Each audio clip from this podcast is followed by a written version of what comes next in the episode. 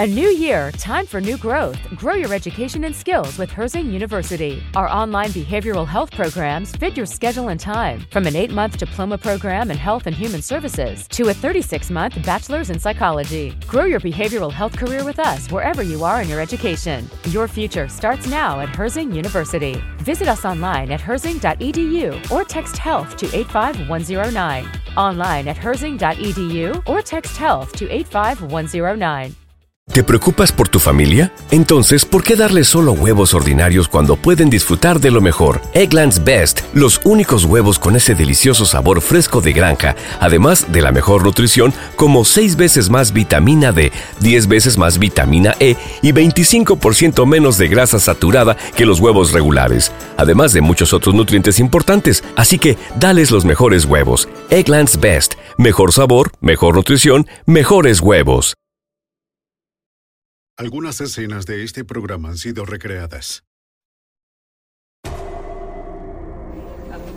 Una pareja respetada en la comunidad muere apuñalada en su casa. El caso no tiene lógica. Ni la escena del crimen, ni el motivo, ni tampoco la evidencia forense. Una puñalada es algo personal. A menudo existe una relación entre la víctima y el asesino. Las investigaciones de los agentes y policías pronto muestran que nada en este caso es usual.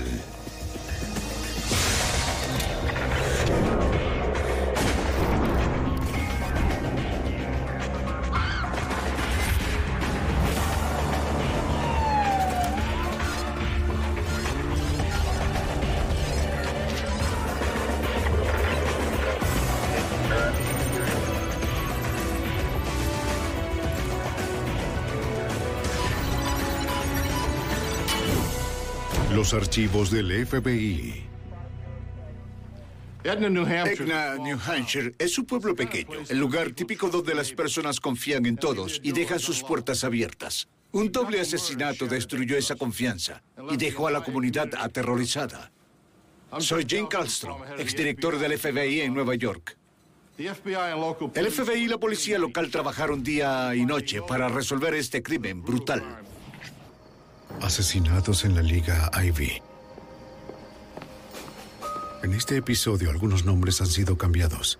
27 de enero de 2001. Edna Vermont. Hola. A las 6 y 30 de la tarde, Carol Jansen se detiene en casa de sus amigos ¿Hay alguien en Susan y? Half Santa. Se supone que Carol cenaría con la pareja. Susan. ¿Acaso olvidaron el compromiso de la cena? Aquí estoy.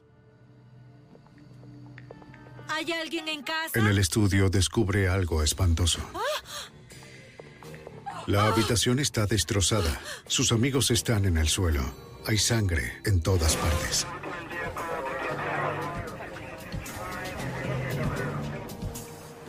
Siete minutos después, la policía de Hanover llega a la escena. Eric Bates es detective de este departamento. Y, y fui hasta la puerta. Cuando llegué, parte de la información ya había sido transmitida en cuanto a lo ocurrido, que había dos Y cuerpos. estaban allí. Carol dice a la policía que ¿cómo las están? víctimas eran profesores destacados de Dartmouth College. Gracias. Half Santa era profesor de ciencias de la Tierra. Su esposa Susan era presidenta del programa de estudios Genial, alemanes. Muchas gracias. Carol Sí, era así su colega. Es maravilloso. La invitaron a cenar a las Me dio 6 y mucho 30 de la tarde. verlos. Nos vemos esta noche. Hasta luego.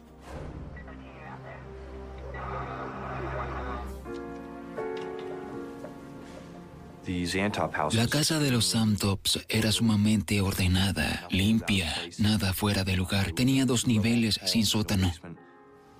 Mira arriba.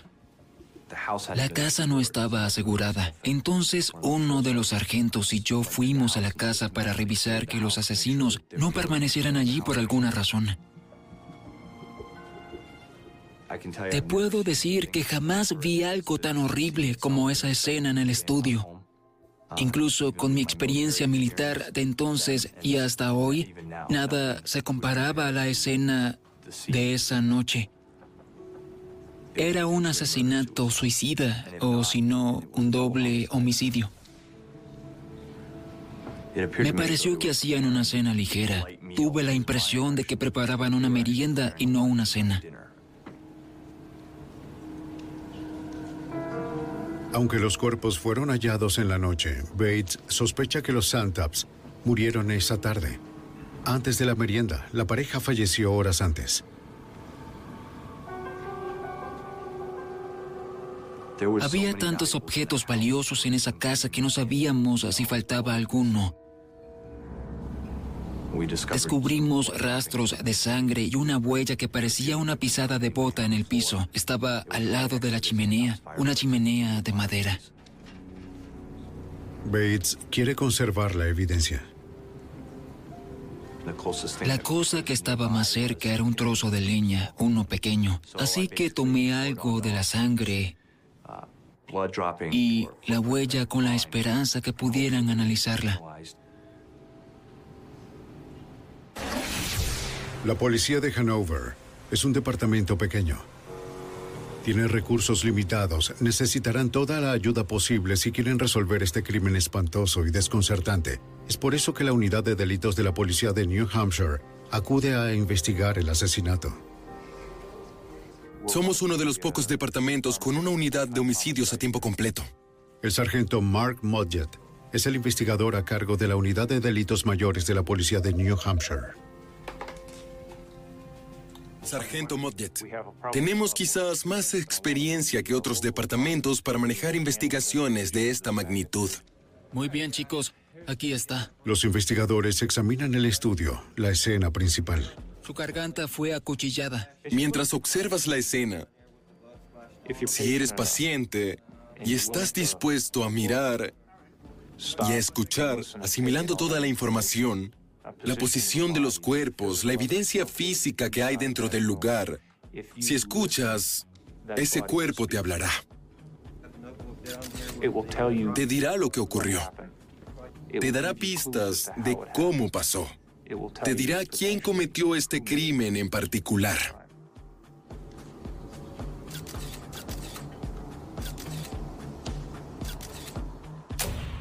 El cuerpo de Susan Santa estaba cerca de la puerta del estudio. El cuerpo de su esposo estaba más lejos en la habitación. Había una silla volteada a sus pies y otras dos sillas cerca del escritorio. Parecía que había tenido lugar una conversación allí. Cerca de las dos sillas se descubre algo. Hay algo por aquí. Cuando nosotros empezamos a examinar el estudio, encontramos dos fundas negras de cuchillo estilo táctico. Estas fundas eran de 23 a 25 centímetros de longitud. Ambas eran idénticas. La policía asume que los cuchillos faltantes fueron utilizados para asesinar a los Santaps. Podrían ser las armas homicidas, por lo tanto significa que serían dos asesinos.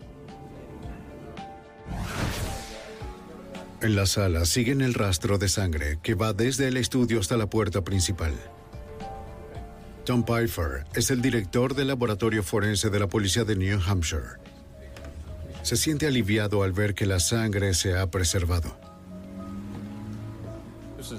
Esto es muy inusual y en realidad es lo mejor que se puede preservar del crimen que haya ocurrido. De esta manera, las personas que entraban a la escena del crimen no podrían contaminar o borrar la evidencia de la huella. Nadie forzó la El sargento Mudgett nota que la puerta principal está abierta. No hay signos de una entrada forzada. Ahora tienen algunas respuestas y una lista de preguntas. ¿Invitaron al perpetrador o a los perpetradores? ¿O te sigues preguntando si fue alguna persona conocida por los Santops? Cerca de la chimenea, Pfeiffer encuentra la huella de sangre. Quería mejorar estas impresiones para su comparación. Procesé estas con un reactivo conocido como leucocristal violeta o LCB. Al aplicar el LCB, la impresión mejoró hasta el punto de utilizarla para fines de identificación. Cuando el sospechoso está en custodia, la huella podría ser una evidencia importante para los fiscales.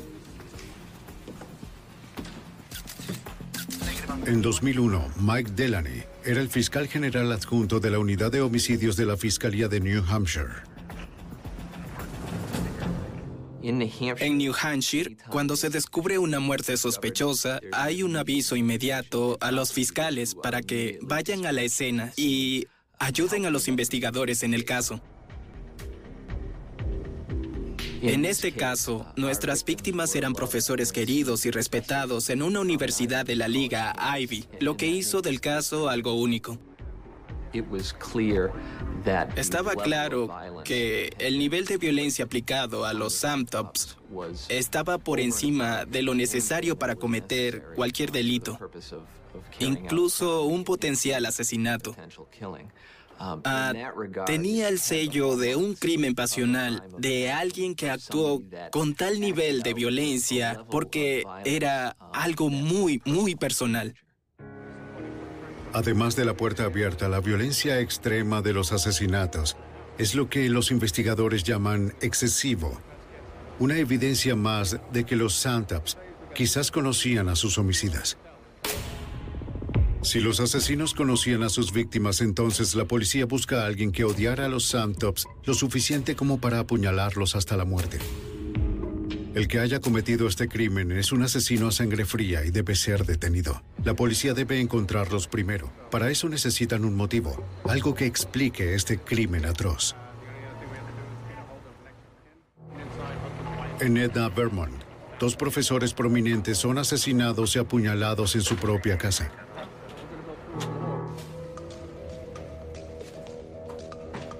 ¿Cómo está? Hola. Los investigadores sospechan que quien haya matado a los Santaps intentará abandonar la ciudad lo antes posible. Verifican el aeropuerto, la estación de autobuses y una compañía de taxis. De Dormov. ¿Qué hay de este? Este me interesa. Según el despachador, un taxista recogió a un estudiante universitario la noche del 27 de enero. Era tarde, a medianoche. El estudiante iba al aeropuerto de Manchester.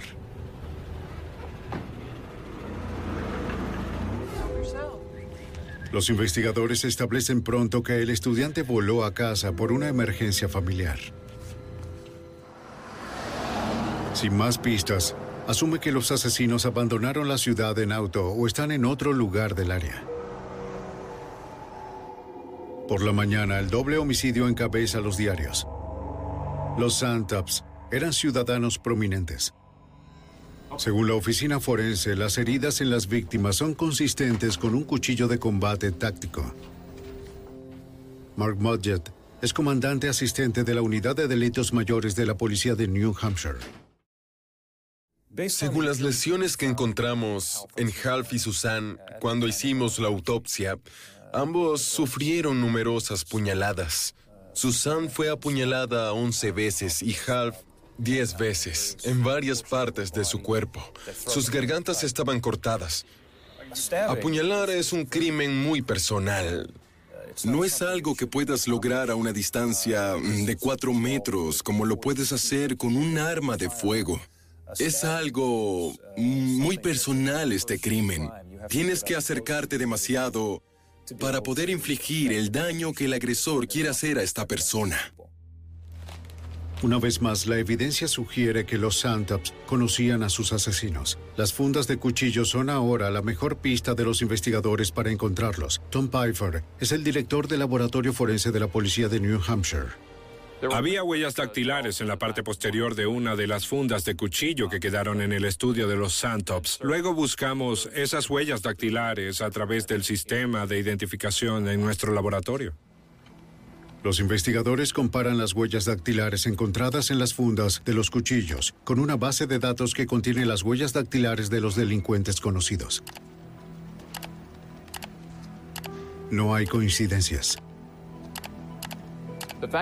El hecho de que no hubiera coincidencia en la búsqueda de huellas dactilares nos lleva a varias conclusiones diferentes. Uno, la persona no está en la base de datos. Dos, las huellas dactilares eran de una calidad tal que no podían coincidir. Tres, por las huellas dactilares no habían llegado a la base de datos. La policía recurre a su siguiente mejor pista, una sangrienta huella de bota encontrada en la escena.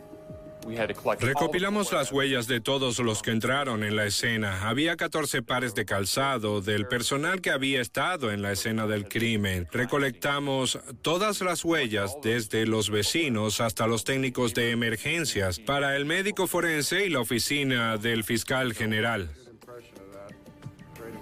El laboratorio consigue descartar los 14 pares de calzados. Pfeiffer sospecha que la huella pertenece a uno de los asesinos. Escaneé una fotografía de esta impresión de calzado en particular en la escena del crimen. Envié esa imagen al laboratorio del FBI en su sección de calzado y les pedí que realizaran una búsqueda en su base de datos de miles de diseños de suela. El laboratorio del FBI le dice a Pfeiffer que la impresión del calzado fue hecha por una marca exclusiva de botas para caminatas.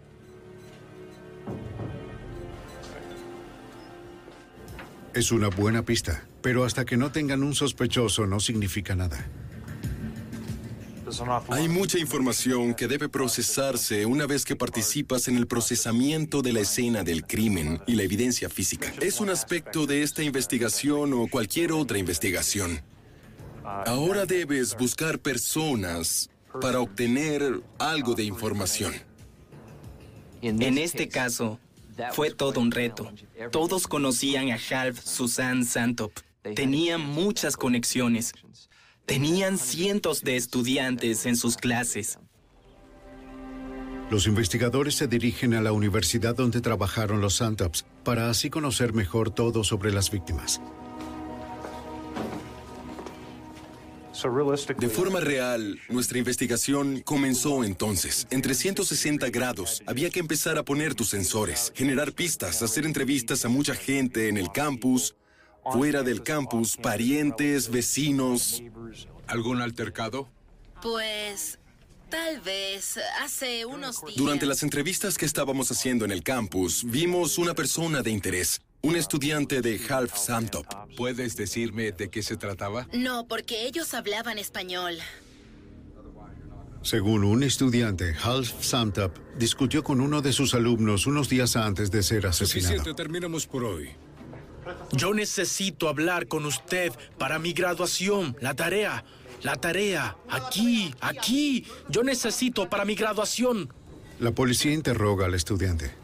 Se nos informó que tenía una extensa colección de ¿Qué cuchillos. tipo de cuchillos son? Son artículos de colección. Cuando hicimos la entrevista al sujeto, notamos que tenía una raspadura en su cabeza. Así que esperábamos que estuviéramos, ya sabes, tras la pista. ¿Por qué quiere ver mis manos? Porque quiero ver tus manos. El estudiante responde a su petición. Voltéalas. Déjame ver el Él le dice a la policía que había sido amigo de Half Santop desde que tomó su clase de ciencias de la Tierra. Tenemos testigos que dijeron... Explica que solo bromeaba con el profesor Santop. Nos reíamos en español. Los investigadores buscan los antecedentes del estudiante, pero tiene una coartada sólida para el día de los asesinatos. No pudo asesinar a los Santops.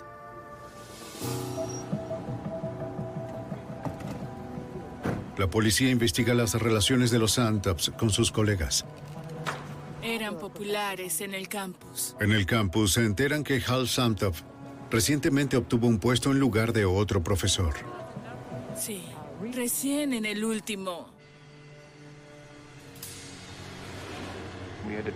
Viajamos a donde vivía el caballero, al oeste de los Estados Unidos. Lo entrevistamos porque entró y salió de la zona de Hanover cuando se produjo el homicidio o poco tiempo después. El auto del profesor es confiscado. Parece que hay manchas de sangre en el maletero. El análisis revela que las manchas no son de sangre.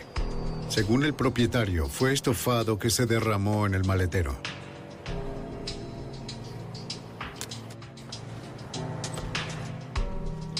Mientras los investigadores siguen cada pista, dos detectives trabajan para encontrar las armas homicidas. Homicidios, necesito su ayuda. Visitan tiendas minoristas especializadas en cuchillos. Las fundas que teníamos, las fundas de cuchillos, se fabricaron para un tipo de hoja de arma blanca. La hoja en sí es de uso paramilitar o táctico. Nuestros militares los utilizan. Muchas agencias policiales los utilizan también. No es una herramienta utilizada por un excursionista promedio o un individuo promedio. Seis días después de los asesinatos, el fabricante de cuchillos proporciona a las autoridades de New Hampshire una lista de todos los minoristas y distribuidores autorizados en el país, desglosados por estado. Además, hay cientos de concesionarios a nivel nacional que venden los cuchillos por Internet. Con base a la investigación sobre el fabricante, pudimos determinar que tendríamos que rastrear aproximadamente 5.000 hojas y cuchillos, fundas, que se produjeron y distribuyeron en todo el mundo. No teníamos suficiente personal para poder hacer eso. Los investigadores necesitan ayuda del FBI. En ese momento, Brian Fitzel era un agente especial asignado a la agencia residente del FBI en Bedford, New Hampshire. Sí, con la oficina del FBI, por favor. Sabían que esto abarcaría diferentes estados e incluso el exterior, debido a la nacionalidad de los Santops. Sabían que sería mejor ir más allá de New Hampshire y querían nuestra ayuda con ese tipo de pistas. Junto con la policía estatal y local, el FBI se une a las fuerzas de tarea de Hanover. Era noticia en primera plana. La policía estatal y el fiscal general pedían al público información. El volumen de pistas que teníamos era tremendo. Había llamadas telefónicas con personas dándonos información. El FBI despliega un inicio rápido, un sistema informático. Es una base de datos diseñada para rastrear cientos e incluso miles de pistas. En cualquier investigación, debes mantener una visión periférica. No quieres perder nada. Si eres demasiado rápido, para enfocarte en un área, comienzas a ignorar otras señales que quizás te lleven o no al camino correcto. A medida que los investigadores luchan por entender el caso, en todo el país la cobertura mediática del caso explota. Para las autoridades, la presión está en encontrar un par de asesinos brutales.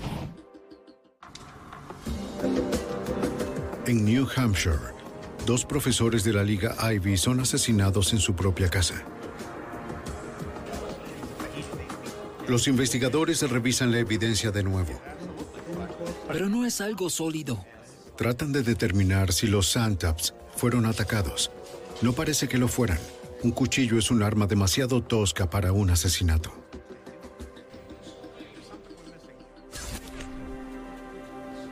Además, los asesinos cometieron errores de principiante. Si el asesinato era planificado, ¿por qué dejarían atrás las fundas de los cuchillos, una pisada e incluso una huella digital?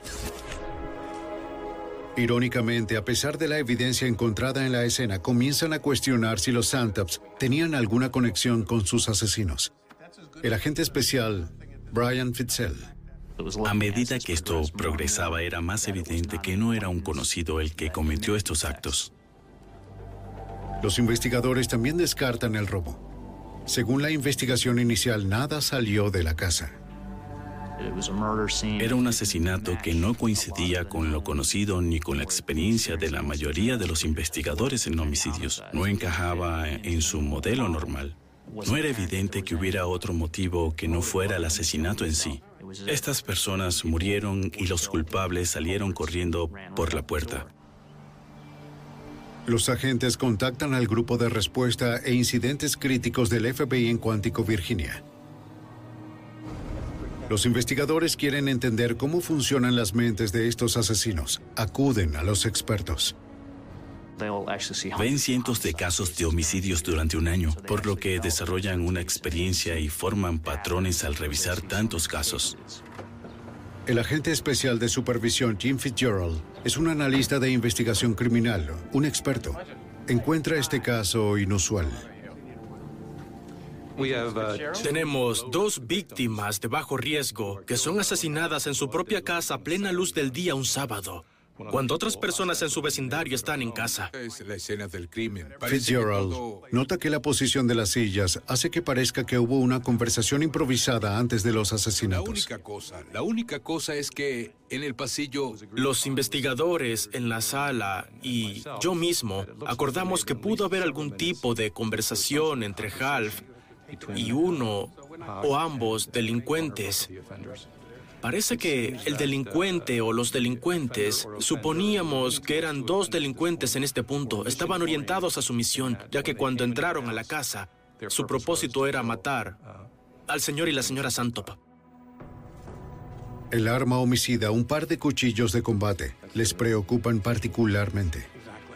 El uso de un arma en el homicidio es muy importante para tu tipo de agresor.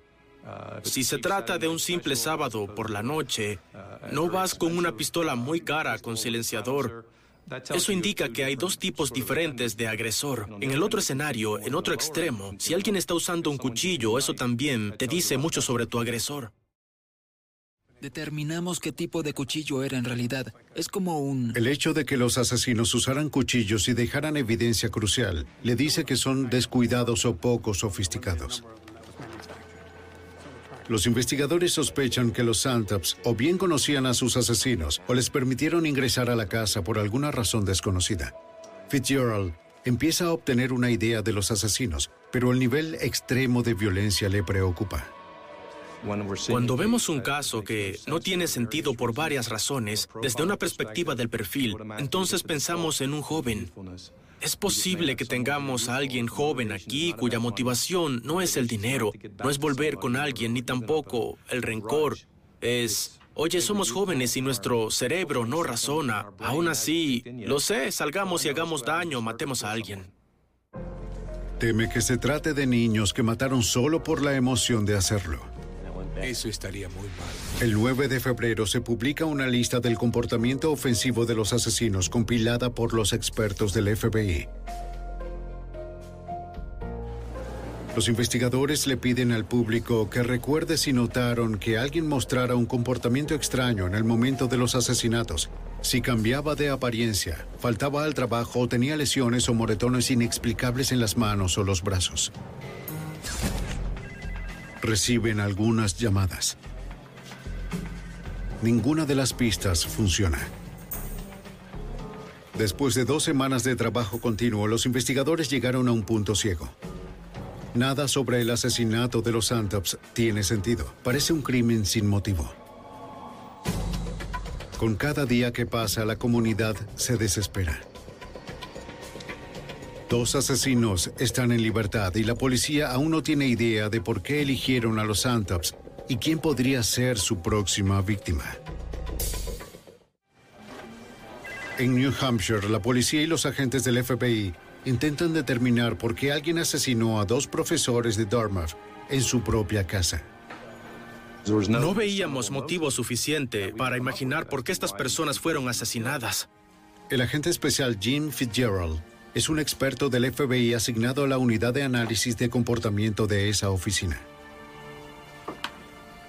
Al principio nos dijeron que no faltaba nada de la casa, pero una semana después nos enteramos de que de hecho sí faltaba algo en la casa. Los agentes se enteran que Hal Thantop llevaba siempre una billetera la cual no se ha encontrado. Antes de que supiéramos que faltaba la billetera, casi parecía un crimen sin motivos. Ahora que saben que falta una de las carteras de la víctima, todo cambia. Dijimos que esto podría ser un poco diferente. Ahora quizás todo pudo ser un simple robo que terminó muy, muy mal. Caballeros, tengo algunos. Si el motivo fue un robo, los investigadores solo encontraron un puñado de pistas en la escena. Dos huellas dactilares no identificadas, una pisada de bota no identificada y dos fundas de cuchillos vacías. La policía se enfoca en las fundas de los cuchillos y en encontrar las armas asesinas. Hay un punto en la investigación en el que te comprometes tanto como puedes y luego tienes que sentarte y dejar que el trabajo detectivesco fluya. Veamos. Junto al fabricante, los investigadores trabajan para rastrear la venta de 5.000 cuchillos de combate en todo el país. Bien. ¿Estos son todos los distribuidores de esa hoja? de esta. Además de interrogar a los minoristas, los investigadores buscan a los distribuidores que venden cuchillos de combate a través de Internet. El 14 de febrero contactan uno en Massachusetts. El agente especial Brian Fitzel. Dos de los cuchillos fueron comprados por un individuo en Vermont a 32 kilómetros de la escena del crimen. Como campanas en el cielo, nos llegó una señal allí. Teníamos algo bueno. La compra de dos cuchillos de combate idénticos es una ventaja extraordinaria. De inmediato siguen el rastro. Los dos cuchillos fueron comprados por un hombre llamado James Parker. El sujeto vive en Chelsea, Vermont. Mark Mudgett es comandante asistente de la Unidad de Delitos Mayores de la Policía de New Hampshire. Cuando hicimos el contacto inicial con los ocupantes de la casa, nos sorprendió un poco el hecho de que fue comprada por una persona joven. Jimmy. James Parker tiene solo 16 años. ¿Usted es James Parker? Sí. Queremos hablar contigo sobre unos cuchillos. James Parker afirmó que había comprado dos cuchillos en ese momento. Que había comprado uno para él y otro para un amigo suyo, un caballero llamado Robert Tollock. Había comprado los cuchillos para usarlos mientras escalaban rocas. Oh, pues cuando... Le preguntan dónde están los cuchillos. Los llevamos a una tienda de la Armada. Cuenta que los cuchillos eran grandes. Los chicos decidieron que eran demasiado pesados para la escalada en roca y los vendieron en una tienda de la Armada.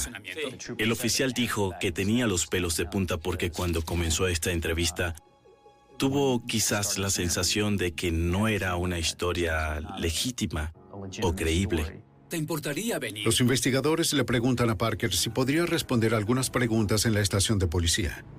¿Está bien si lo acompaño? Está bien. Parker acepta la entrevista. Vamos, hijo.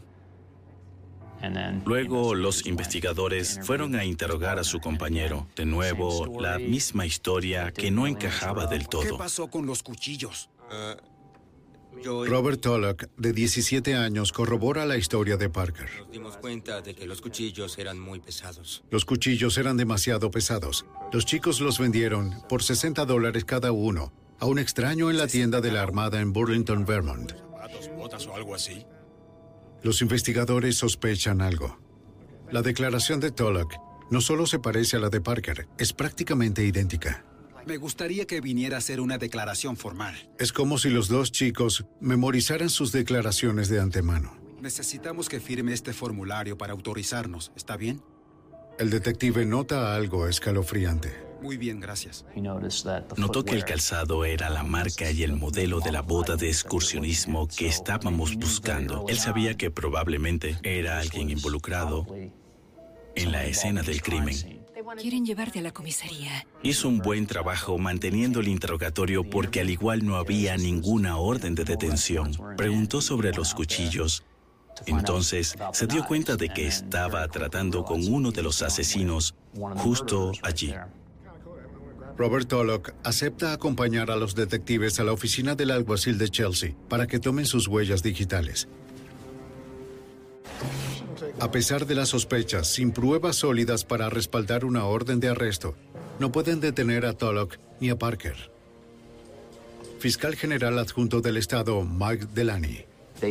Ellos no tenían antecedentes penales. Cooperaron con la policía cuando ellos llegaron. Proporcionaron voluntariamente información, huellas dactilares y zapatos. Puede irse. Más tarde llaman a Tom Pfeiffer, director del laboratorio forense de la policía de New Hampshire. Recibí una llamada a las doce y media de la noche solicitando mi asistencia al laboratorio para hacer una comparación entre un par de botas que se recuperaron de un sospechoso en este caso y las impresiones extraídas de la escena del crimen. Para obtener una orden de arresto, los investigadores necesitan pruebas de que las botas de Robert Tollock coinciden con la sangrienta huella encontrada en la escena del crimen. La presión que rodeaba este caso en particular era enorme. Nunca trabajé en un caso en nuestro estado que tuviera tanta presión. En todo caso, nos hizo dar un paso atrás, volver a verificar y verificar dos y tres veces nuestro trabajo antes de dejar salir algo del laboratorio. Es una carrera en juego. Si haces una identificación errónea, olvídate del mundo de los forenses porque nunca podrás hacer otro caso. El doctor Pfeiffer compara una impresión tomada de las botas de Tolok con una impresión tomada en la casa de los Santops. Alrededor de las 3 de la mañana, un colega y yo conseguimos una coincidencia entre las impresiones de la escena del crimen y las botas del sospechoso. Las huellas dactilares de la escena coinciden con las de Parker. Sabíamos que eran nuestros asesinos y ellos también lo sabían, porque después de que los agentes se fueron, estos niños se fugaron esa noche, huyeron juntos, dejaron sus huellas dactilares y calzados y se fugaron. Tras semanas de búsqueda, los agentes y la policía por fin identifican a sus sospechosos, solo para perderlos. Dos asesinos adolescentes ahora son fugitivos. La evidencia forense implica a dos adolescentes, James Parker y Robert Tullock, en un doble asesinato brutal. Con toda determinación, la policía viaja a las casas de los chicos. su casa si no tiene problema con Ambos viven con sus padres en el pueblo de Chelsea, Vermont. No, no lo tengo. No sé dónde está.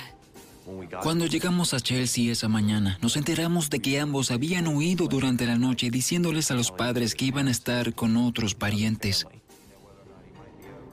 El detective Eric Bates pregunta a los padres de Robert Tullock. No tienen idea de dónde está su hijo.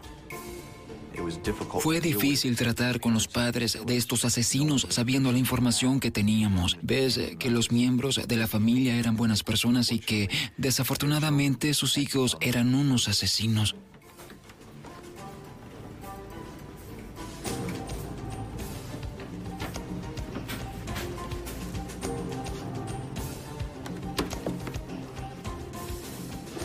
En la habitación de Tullock, los investigadores hacen un descubrimiento crucial. Dentro de una caja de cartón encuentran dos cuchillos de combate. ¡Los tenemos! En sus declaraciones, Parker y Tullock afirmaron que vendieron los cuchillos a un extraño. Los investigadores han encontrado las armas asesinas. Muy bien. Ahora lo que Mike Delany es un fiscal general adjunto que trabaja con la unidad de homicidios. Una vez que tuvimos los cuchillos en la habitación, quedó bastante claro con qué tratábamos. En ese momento, creo que todos estaban de acuerdo. De hecho, en que los chicos estaban involucrados en los crímenes. Aquí estamos. El problema es que Hanover... El caso se transformó una vez que Parker y Tullock habían huido. Cambiaron la marcha de la investigación. De descubrir a los sospechosos, ahora a una búsqueda real. El impulso aumentó, la intensidad aumentó, pero nos dio mucha satisfacción poder identificar quiénes fueron los perpetradores en este crimen. Se emite una alerta al público sobre dos adolescentes que conducen un Audi plateado 1987. Son buscados para interrogarlos sobre su conexión con los asesinatos. Nunca se sabe lo que hay dentro de la mente de una persona cuando se ve confrontada, pero ciertamente desde una perspectiva de la ley y por el bien del público, hay que asumir el peor de los escenarios, y lo hicimos. ¿Cómo le va? Un axioma por el cual vivimos en el negocio de los perfiles es que el comportamiento pasado es el mejor pronóstico del comportamiento futuro. Por supuesto, los dos ya eran considerados armados y peligrosos. A todas las agencias relevantes y estados se les dijo que tuvieran mucho cuidado al enfrentar a los dos porque eran asesinos. Las fotos de Parker y Tullock aparecen en los periódicos y en la televisión de todo el país. El FBI emitió una huida ilegal para evitar procesamiento, un protocolo que nos ayuda en la investigación de fugitivos. Eso permite que el FBI pueda generar muchos recursos en este operativo. En Massachusetts, un policía encuentra un auto abandonado en una parada de camiones. Es un Audi plateado 1987. El oficial anota la matrícula. Por favor, compañero. En poco revisa tiempo sabe que el auto le pertenece a James. Parker. Sí. Los agentes van a la parada de camiones. Un empleado recuerda ver a dos adolescentes pidiendo a los camioneros que los llevaran a California. Sí, son ellos. Eh, em, ambos estaban buscando que los llevaran a California. Según el empleado, uno de los chicos tenía el cabello oscuro. Estaba tomado. El otro chico era rubio. Se llamaban Sam y Tyler. Sí, genial. Pudimos reducir el tiempo de nuestro recorrido hasta su partida original en Storebridge, Massachusetts. En Storebridge, los dos chicos viajaron con una pareja de camioneros. Ellos los dejaron en otra parada. Se determinó en qué tipo de camión estaban. En función de eso, el FBI envió personal a estas áreas de descanso. El FBI se mueve rápido. Notifican a las compañías de camiones y a los despachadores que dos adolescentes son buscados. Se cree que están armados y son peligrosos. Las autoridades descubren que los dos adolescentes podrían haber sido vistos en una parada de camiones en Columbia, Nueva Jersey. Según testigos, siguieron su viaje con otro camionero. Nos acercábamos porque a medida que nuestra información mejoraba, nos quedó claro a dónde se dirigían.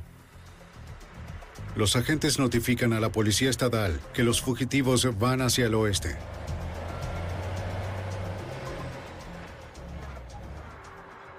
...19 de febrero, 4 de la madrugada. Tres semanas después del doble homicidio, un alguacil de Newcastle, Indiana, escucha la charla en su radio. Oye a un camionero preguntar si alguien puede llevar a dos chicos de Nueva Jersey. Quieren ir a California. Necesitan viajar a California. No revela que es un oficial de policía y rápidamente le dice al camionero que estaría feliz de llevar a los chicos. Indica al conductor que los deje en una parada cercana. El oficial acelera para interceptarlos. Según el protocolo de huida, los sospechosos van armados y son peligrosos. En el camino pide apoyo. Quizás encontró a los asesinos. En Indiana, un alguacil intenta atrapar a dos adolescentes fugitivos en una parada de camiones. James Parker, de 16 años, y Robert Tullock, de 17, son buscados por el brutal asesinato de dos destacados profesores.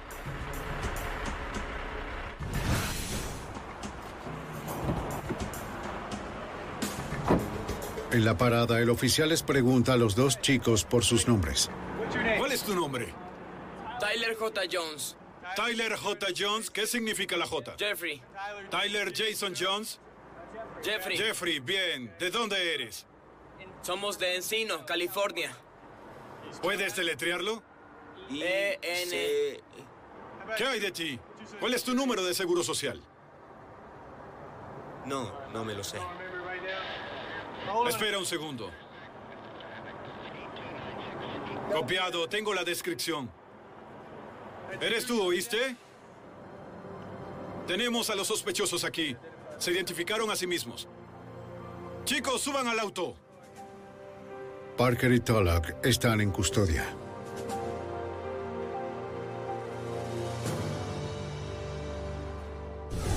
Su cooperación en el futuro.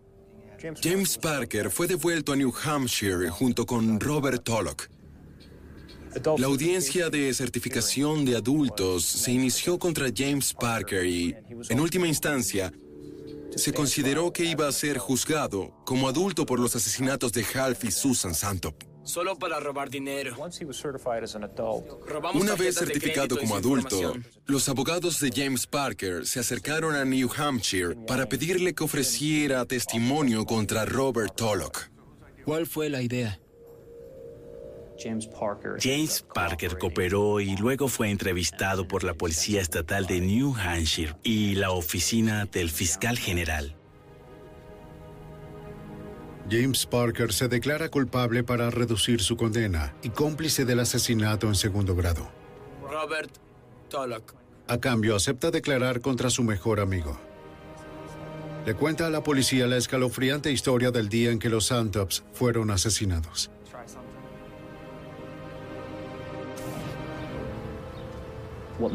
Se concluyó que estos dos jóvenes estaban aburridos de su vida en Vermont, que imaginaron ir a Australia o a algún lugar lejano. Originalmente decidieron que iban a robar a alguien y a tomar su tarjeta de débito o algo así. Tomar 10 mil dólares y volar a Australia. Oiga, una pregunta. Nuestro auto se averió. Se les ocurrió la idea de llamar a la puerta de alguien y decir que tenían problemas con el auto. ¿Podemos usar su teléfono? Y cuando intentaron esto, la persona sintió que estos dos eran sospechosos. Cerraron la puerta en su rostro y dijeron, salgan de mi propiedad. Estaba muy cerca de ser una víctima. Cuando su pretexto del auto no obtuvo resultados, lo cambiaron a estudiantes que realizan una encuesta escolar. ¿Qué puedo hacer por ustedes? Queremos que... Ellos aparecieron en la casa de los Santops totalmente al azar y desafortunadamente el hecho de que Half y Susan fueran profesores universitarios los llevó a ser muy abiertos y confiados con los estudiantes e invitarlos a Sí, me pasar. gustaría ayudarlos. Pasen, vengan. De acuerdo.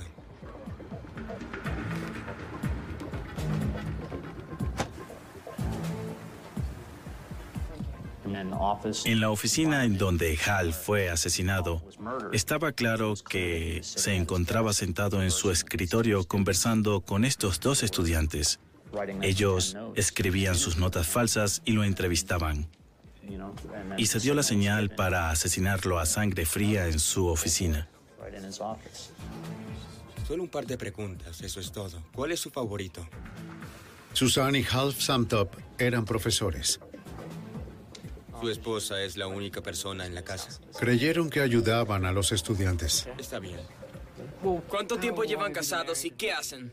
Trágicamente, su dedicación los lleva a la muerte. Soy profesor de una universidad aquí. ¿Sabe qué? Creo que es todo.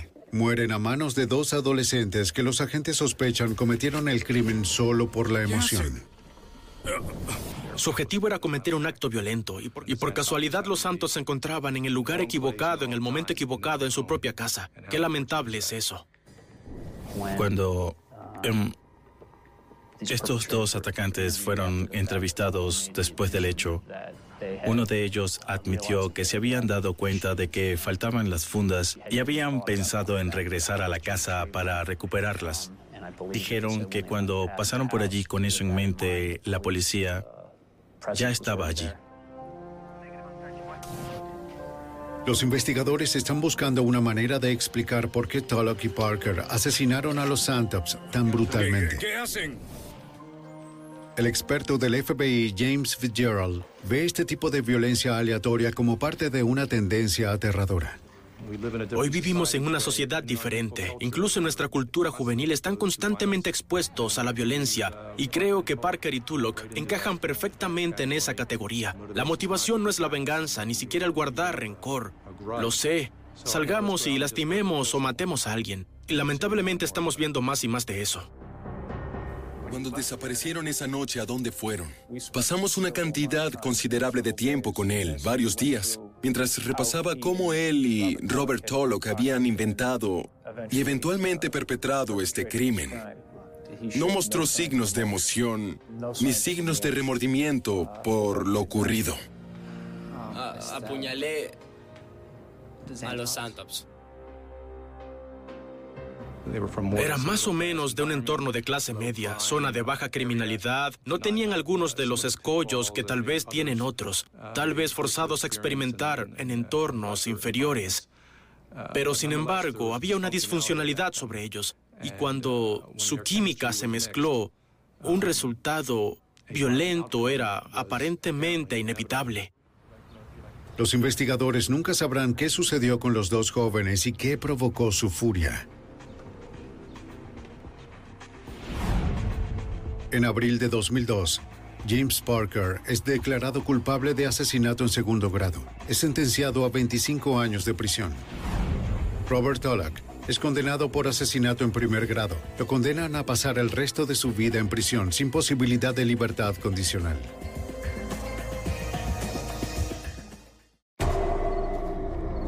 Un tirador apunta mortalmente a los habitantes de un pueblo pequeño en Georgia. La policía y el FBI comienzan una búsqueda desesperada para encontrar al asesino. Luchan para darle sentido a la evidencia a medida que crece el número de muertes. En un intento por detener al asesino antes de que ponga en la mira a su próxima víctima.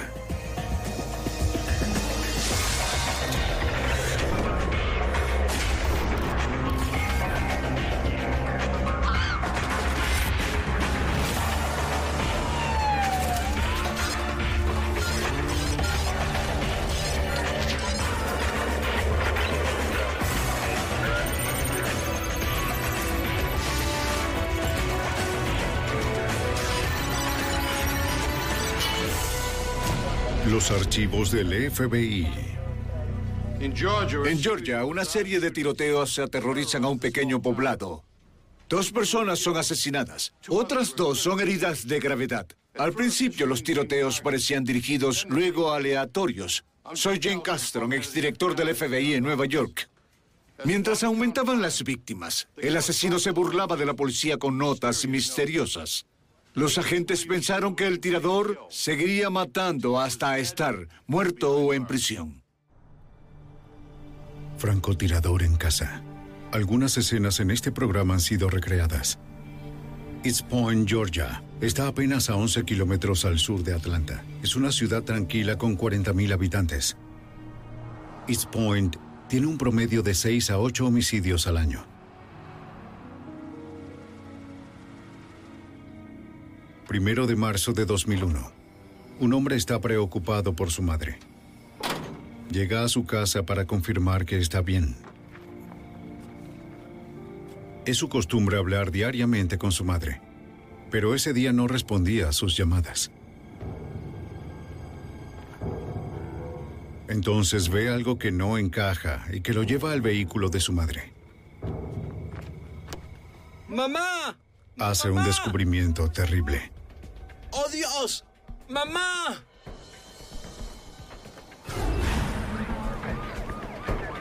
Minutos después, la policía de East Point y el teniente Russell Popham abren una investigación por homicidio. Descubrimos que la víctima era una mujer a la que le habían disparado y había muerto por varios tiros. Notamos que había estado allí por unas 24 horas. La policía puede descartar uno de los motivos por los que la víctima habría sido asesinada. Como siempre en cualquier crimen tratas de determinar el motivo. Obviamente su auto aún estaba allí, igual su billetera, así que en ese momento descartamos que el motivo fuese el robo.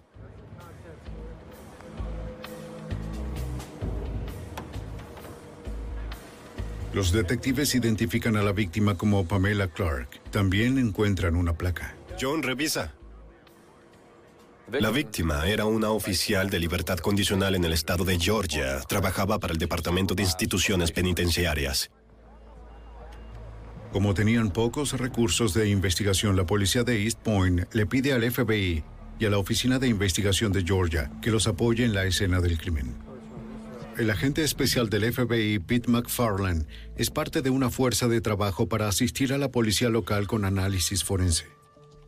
Muchas policías locales no cuentan con equipo como luz UV. Procesamos autos para encontrar huellas digitales latentes. Lo mismo hacemos con los artículos que recogemos en la escena del crimen. El agente especial del FBI, Pete McFarland, encuentra indicios de que la víctima fue casi tiroteada a quemarropa. Pero se podía ver el lugar donde la persona había disparado a través de la ventana y el vidrio y había atravesado la cara de la víctima, así que fue muy cerca. Podría decir que fue una ejecución. El asesino fue tan brutal como cuidadoso. El detective de la policía de East Point, Bobby Gray, no encuentra ningún casquillo de bala en la escena a pesar de que hubo múltiples disparos. La ausencia de casquillos implica que hubo un revólver. Hasta que no probemos lo contrario, vamos a asumir o que la persona los recogió o que usaba un revólver. La policía creía que se trataba de un homicidio premeditado por la falta de evidencia. No había huellas en la escena del crimen. Todo era muy estéril. Los detectives querían averiguar quién querría ver muerta a Pamela Clark. Buscando respuestas, acuden a su hijo. Hablaba con su madre todos los días, pero ella parecía feliz y nunca mencionó problemas con los expresidiarios. Para los investigadores, el tiroteo fatal fue un ataque aleatorio. Esa noche los detectives van puerta a puerta por el vecindario. Buscan a cualquiera que haya visto algo sospechoso en las últimas 24 horas. Soy el teniente Popham con la policía de East Point. Hablamos con los residentes para investigar todo. Encuentran un solo testigo. Él estaba en las sombras. Sin embargo... La noche anterior, ella había oído algo que podría haber sido disparos. Luego vio a alguien alejándose sin prisa. ¿Recuerda qué hora era? Como a las ocho. La testigo dijo que vio a un hombre de un metro ochenta. Estaba como a 36 metros de distancia, así que solo pudo decir que tenía pelo corto y que medía cerca de metro ochenta y que era de contextura promedio. No había mucha iluminación, eso era todo lo que sabía. Si tiene algo más que decirme o recuerda algo, llámeme. Desafortunadamente, la testigo no está segura de reconocer al hombre si lo ve de nuevo.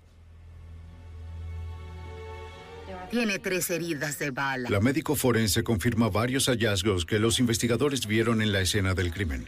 Pamela Clark fue asesinada 24 horas antes de que su cuerpo fuese descubierto. De esta dirección voy a remover la bala. Entiendo. La médico forense encuentra cuatro heridas de bala, tres hacia el lado izquierdo del torso y una en la región de la axila derecha.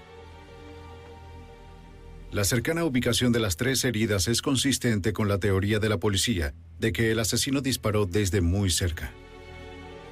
La policía consigue sus primeras pistas sobre el arma asesina cuando la forense retira tres balas calibre .40 del cuerpo. Aunque se recuperan tres balas, la víctima tiene cuatro heridas de bala. Revisen todo esto, aquí abajo. Los investigadores recuperan la cuarta bala del asiento del copiloto del auto de la víctima. También es calibre .40. Los agentes se percatan de que el auto está repleto de correo promocional, recibos y otras cartas. El hijo de la víctima dice que su madre revisaba su correo en el auto después de recogerlo de su buzón. Los agentes también notaron otros artículos. Pensé que pudo haber tenido niños en su auto, porque también había varios envoltorios. Basados en la evidencia recuperada en el auto, la autopsia y entrevista con testigos, los detectives arman un escenario de crimen que revela a un agresor implacable y calculador. Los investigadores sospechan que el asesino esperó a que Pamela Clark llegara a su casa la noche del 28 de febrero de 2001, como a las 7 y 30 de la noche. Parecía que estaba familiarizado con la rutina de su víctima cuando volvía a casa del trabajo. Tenía un blanco cautivo mientras revisaba su correo. Los detectives creen que el asesino recogió todos los casquillos calibre .40 o los reservó de otra forma mientras disparaba. Luego dejó que Pamela Clark muriera. La policía tiene una teoría de cómo fue asesinada, pero no tienen sospechosos y hay un asesino suelto. Tenemos una historia policial extrema. Tenemos las balas, tenemos el vehículo y tenemos un cuerpo. Pero eso es todo. Con tan poco para seguir, será difícil hacer justicia en el caso de la oficial penitenciaria. La policía de East Point y el FBI tienen a un asesino suelto, un homicida que asesinó a la oficial penitenciaria Pamela Clark. No tienen pistas ni sospechosos. Solo saben que el asesino se le acercó mientras estaba dentro de su auto y luego le disparó cuatro veces a quemarropa con un revólver calibre .40.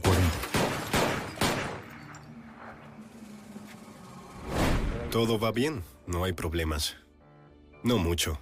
Hablamos luego. Investigadores como el teniente Russell Popham de la policía de East Point tratan de entender por qué alguien quería a Pamela Clark muerta. Hay un dicho que dice que si puedes determinar el motivo, puedes resolver el crimen. De inmediato fuimos a trabajar con su familia cercana, sus contactos, así como su trabajo como oficial penitenciaria. El hijo de la víctima nunca mencionó que tuviera enemigos. Los detectives se enfocan en el trabajo de la víctima, donde se codeaba a diario con criminales peligrosos. Un oficial del sistema penitenciario tiene el poder de enviar de nuevo a la cárcel a un criminal. ¿Quién está en su oficina? Muy bien. Puede revisar lo que quiera y si me necesita... La policía revisa la oficina de la víctima para examinar sus expedientes. La verdad, sus expedientes um, tenían entre 70 y 100 casos.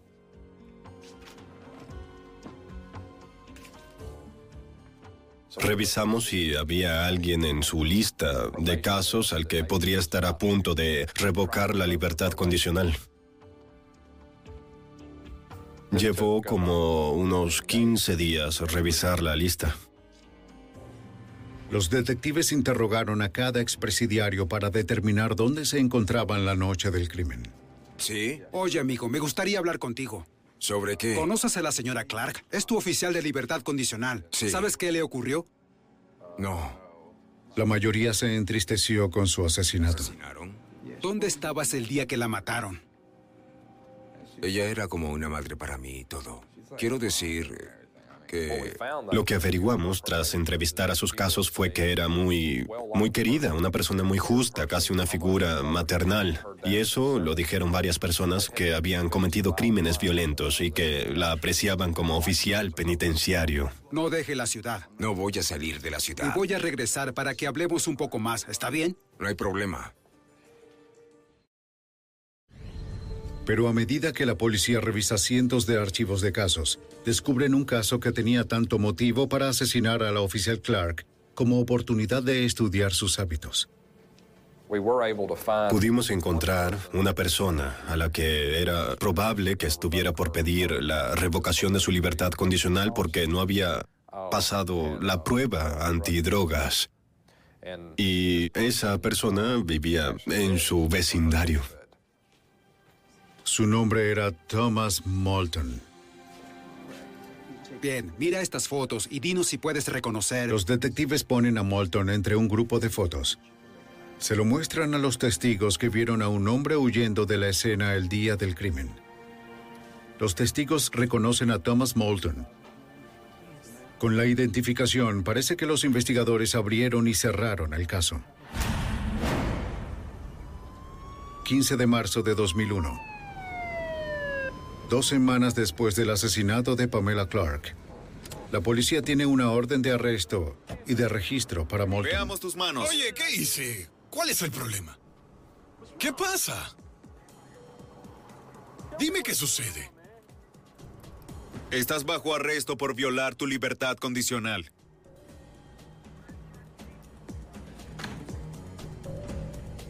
Durante la revisión de la casa de Moulton, los investigadores descubren una prenda parecida a la que un testigo vio la noche del asesinato. Esto se parece a la descripción. Sí parece, Sí. ¿verdad? Me imagino que eso es todo.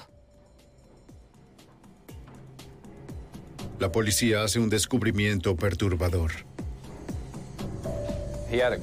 Tenía una caja de balas 9 milímetros en su habitación y, aunque sabíamos que las rondas usadas era calibre 40, esto mostraba que este expresidiario tenía balas, aunque no debía. Esto nos alarmó, la verdad, mucho nos alarmó. Bien, veamos qué tenemos. Revisa eso. ¿Qué tenemos aquí? Había mucho por hacer para probar o descartar si esta persona era responsable. No. Thomas Moulton se somete al polígrafo sin un abogado presente. ¿Asesinó a Pamela Clark? No. En el interrogatorio, Moulton niega estar involucrado en el homicidio de Clark. Asegura que la respetaba, a pesar de que su informe podría enviarlo de nuevo a prisión. ¿Tuvo algo que ver con el asesinato del oficial Clark? No. No la lastimaría. Me agradaba. Ella era buena conmigo. Explica que las balas encontradas en su apartamento eran para una 9 milímetros Smith Wesson. El arma había sido robada seis meses antes. ¿Alguna vez estuvo en el patio del oficial Clark? Sí, pero todos lo hacen. Cuando los investigadores presionan a Moulton por una coartada, dice que no recuerda dónde estaba la noche del asesinato de Pamela Clark. ¿20 de febrero de 2001? No. ¿Ha sido honesto en todas sus respuestas en este interrogatorio? Sí. Durante el interrogatorio, el poligrafista no detecta evidencia que Moulton esté mintiendo. El examen terminó. Relájese. ¿Lo aprobé? No le puedo decir. La policía examina luego los registros telefónicos de Moulton. Descubren que estaba al teléfono hablando con su novia cuando Pamela Clark fue asesinada. No veo problemas. Todo estaba limpio. Sí. Los detectives descartan a Moulton como sospechoso. Llegan a un callejón sin salida. El asesino sigue suelto y libre para matar de nuevo. 8 de abril de 2001, casi un mes después del asesinato de Pamela Clark. Es una tarde de primavera inusualmente cálida en East Point. Era una noche con casi 21 grados de temperatura, así que mucha gente disfrutaba los primeros días eh, primaverales con sus puertas y ventanas abiertas. A pocos kilómetros del hogar de Pamela Clark, un jubilado de nombre Chuck Broiler escucha que alguien se acerca. ¿Quién anda ahí? ¿Quién anda ahí? ¿Quién está?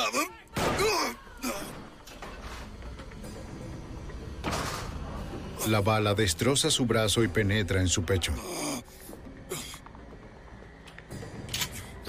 Trata de luchar, pero pierde sangre con rapidez. El tirador se queda. Luego desaparece en la oscuridad.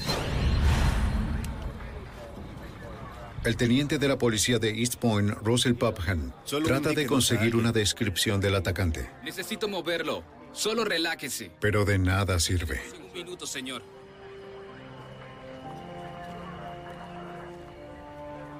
No pudo decir si era hombre o mujer, su raza, nada. Y le preguntamos, ¿quién pudo haberle hecho esto? ¿Le pidieron algo? ¿Trataron de robarle o algo así? Y dijo, no, solo fue a la puerta y me dispararon a través de ella.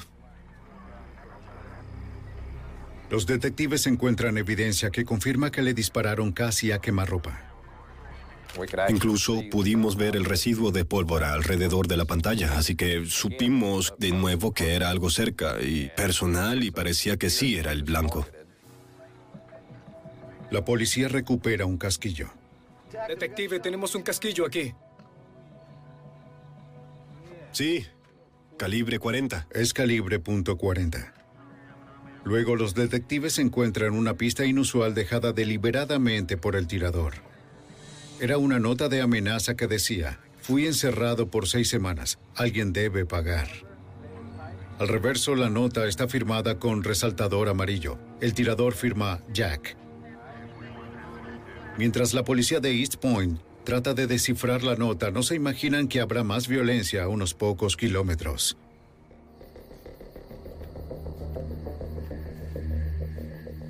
Menos de una hora después del ataque a Chuck Boiler, la policía de East Point tendrá en sus manos otro homicidio.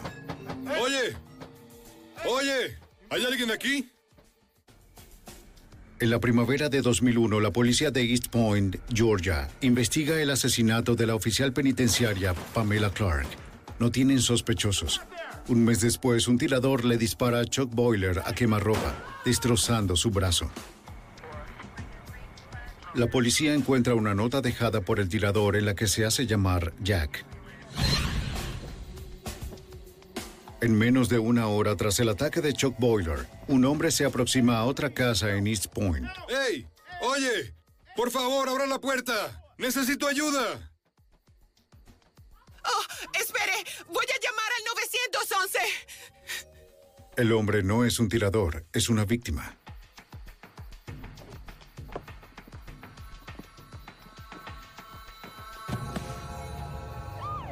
Los servicios de emergencia de East Point acuden a su segundo tiroteo de la noche. La policía averigua que la víctima se llama Andrew Wilson, un conserje de un hospital local.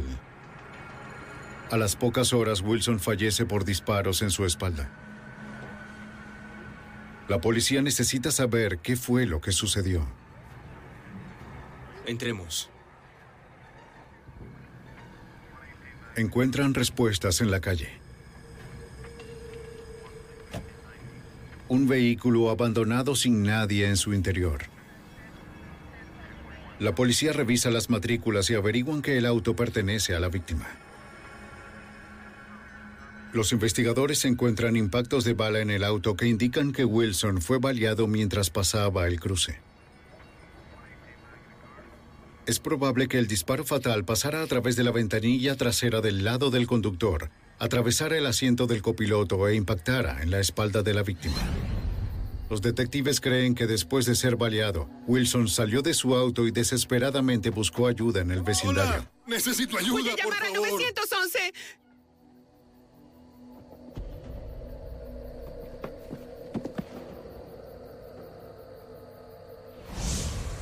La policía recupera cinco casquillos en la escena. Todos son calibre .40, iguales a los encontrados una hora antes frente a la casa de Chuck Boiler. Pero el hecho de que armas calibre .40 fueran usadas en ambos crímenes no implica que estuviesen relacionados. La principal arma homicida que se usa en la zona es 9 milímetros y como la calibre 40 se ha popularizado, vemos muchas escenas del crimen con este calibre. Luego la policía encuentra evidencia innegable de que ambos tiroteos están relacionados. Hay un tirador en serie suelto en la ciudad de East Point que se hace llamar Jack. Solo necesito hacerle unas La preguntas. policía de East Point recorre el vecindario en busca de testigos. Sí. Encuentran a una mujer que vio a un hombre moreno merodeando la zona antes del tiroteo. Ella vio a este hombre parado allí y que iba de un lado a otro y lo vio por 10 o unos 15 minutos y dijo que no le pareció habitual, para nada. La testigo llamó a la policía para reportar al hombre. Me preguntaba si podrían enviar una patrulla a Fitz con Brown. Sí, bien, hay un hombre afuera y nunca lo he visto en mi vecindario. Su aspecto da miedo. Bien, gracias. Gracias. Cuando regresó a la ventana, ella vio a un auto acercarse al cruce.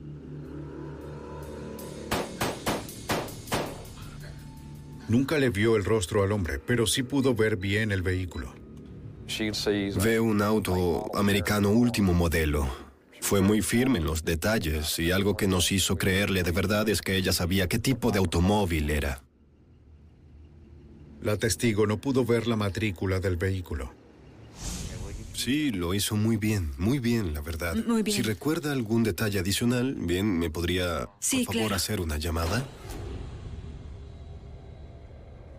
En solo una noche, Jack había asesinado a un hombre y herido de gravedad a otro.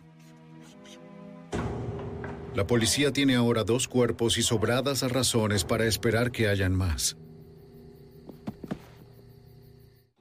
¿Quién anda ahí? Hay un tirador en serie suelto en la ciudad de East Point. Está...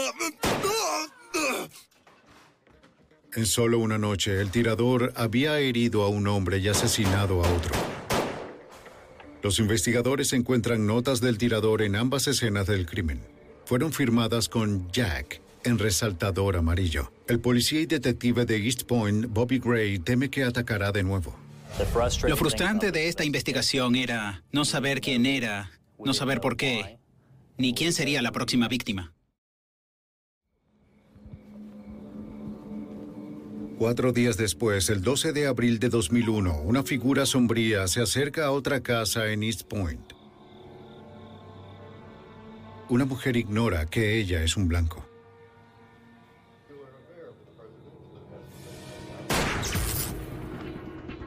No escucha el disparo.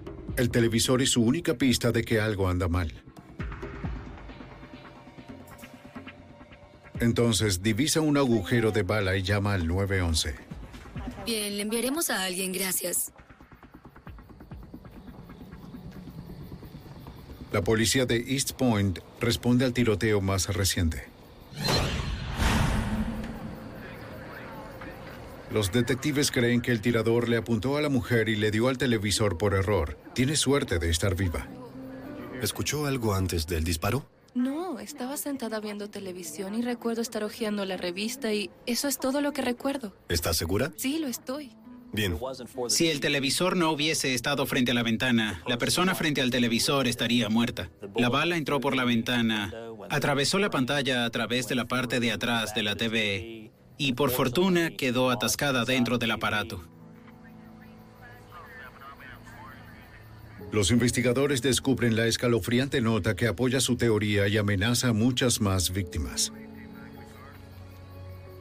Dice, vayan contando sus bolsas de cadáveres. Sabíamos que esta persona no se detendría. Tendríamos más víctimas. No era cosa de si volvería a ocurrir, sino de cuándo y cuántos. La policía no dudaba de que quien fuera el tirador era el asesino que se hacía llamar Jack. Horas más tarde, técnicos en escenas del crimen recuperan una bala del televisor de la mujer. Es calibre .40, consistente con el modus operandi de Jack.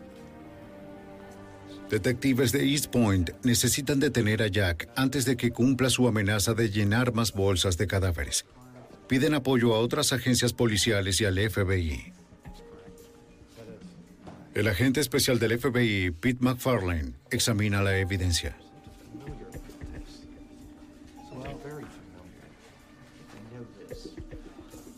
Reconoce las notas.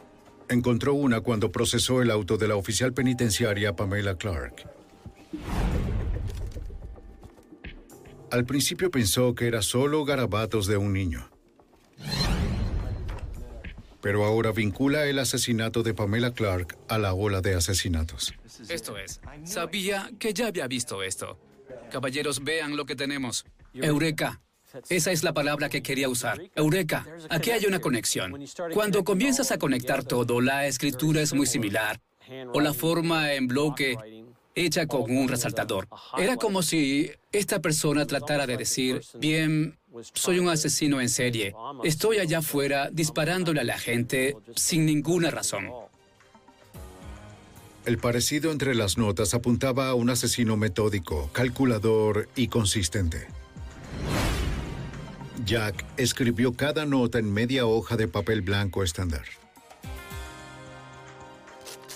Jack cortó a mano cada nota, dejando bordes irregulares y Jack firmó cada nota con resaltador anaranjado o amarillo. Los detectives creen que una nota contiene el posible motivo. Estuve encerrado por seis semanas por nada. Alguien debe pagar. Los investigadores se revisan registros de cualquier enviado a prisión por el tiempo que dijo Jack. No encuentran sospechosos viables.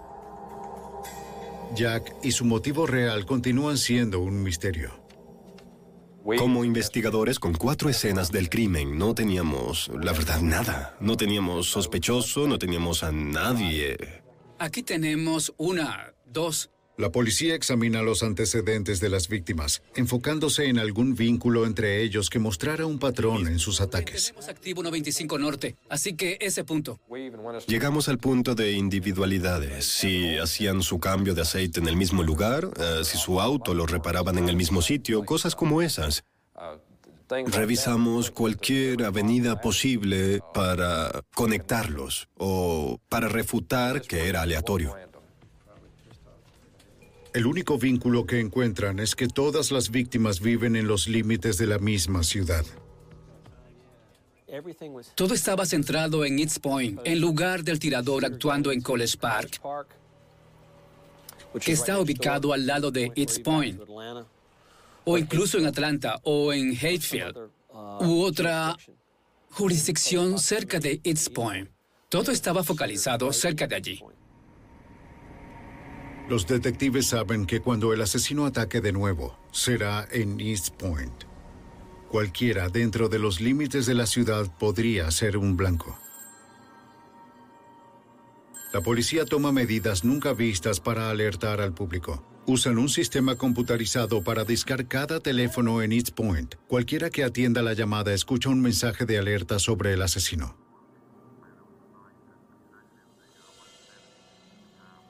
El mensaje grabado le dice al público que llame a la policía apenas detecten la mínima sospecha. Esto pone a toda la ciudad nerviosa. La policía trabaja sin descanso, cancelando permisos y reforzando el patrullaje para atrapar a Jack antes de que ataque de nuevo. Pero van tras un tirador que asesina cuando y donde le place. En el lado este de la ciudad, nos sentíamos indefensos. Estamos para proteger a los ciudadanos de East Point y para ayudar, y es frustrante no poder saber cuándo va a ocurrir el próximo tiroteo. No sabes quién será la víctima, ni sabes por qué va a haber una víctima. Los investigadores temen estar jugando un desalentador juego de espera con Jack.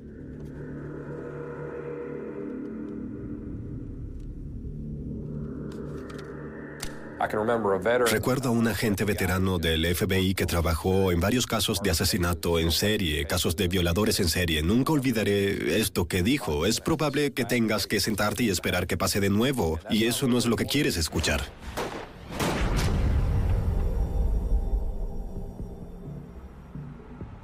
Doce días más tarde, el 24 de abril de 2001, la espera termina. A la 1 y 30 de la mañana, Rosa Lewis sale de su apartamento en East Point.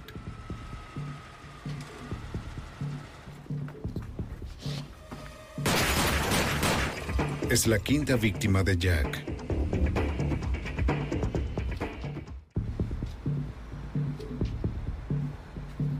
East Point, Georgia, 24 de abril de 2001, 1 y 30 de la mañana. Rosa Lewis ha sido tiroteada en su auto, en las afueras de su apartamento. Es la víctima más reciente en una serie de tiroteos aleatorios que han dejado dos muertes. Lucha para evitar convertirse en la tercera víctima mortal. A pesar de que cuatro balas entraron al lado izquierdo de su torso.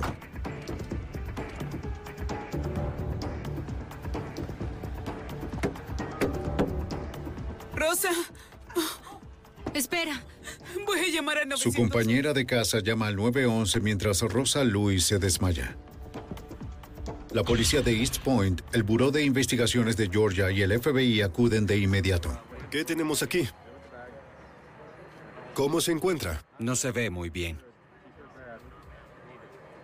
El teniente de la policía de East Point, Russell Popham, no consigue respuestas de la víctima. No en ese momento y es probable que nunca. Nos dijeron que no sobreviviría. Nos dijeron que estaba muy grave. Su presión arterial caía y lo más probable era que muriera. Los investigadores se enfocan en la evidencia física. De nuevo encuentran casquillos calibre .40. Esta vez eran cuatro. Los detectives saben que el asesino que se hace llamar Jack ha usado un arma calibre .40 en todos sus anteriores tiroteos. Los agentes encuentran otra pista en el techo de un auto que el tirador usó para apuntar a su blanco. Se podía ver dónde se había colocado a través del techo y estaba acostado sobre el techo de este vehículo, disparando hacia adentro del mismo. Se observaba la marca en B de la detonación del cañón sobre el propio auto. La conexión es que esto es muy cerca, tan cerca que no podía fallar. No es como disparar a 7 metros, a 45 metros de distancia. Esta persona estaba frente a la víctima y le estaba disparando. La policía busca la pista clave personal de Jack. De inmediato empezamos a buscar una nota y teníamos los casquillos calibre 40, así que buscamos la nota. No podíamos encontrarla en la oscuridad. No pudimos encontrar la nota y no había viento, así que no creímos que la nota se hubiera ido volando, pero no pudimos encontrarla, la verdad. Aunque la nota no apareció, la policía encuentra semejanzas entre el ataque a Rosa Lewis y el homicidio de la oficial penitenciaria Pamela Clark. Ambas fueron tiroteadas en sus autos, con múltiples disparos a través de la ventanilla del conductor y a poca distancia. Luego los detectives descubren una pista alarmante que da un giro a toda la investigación.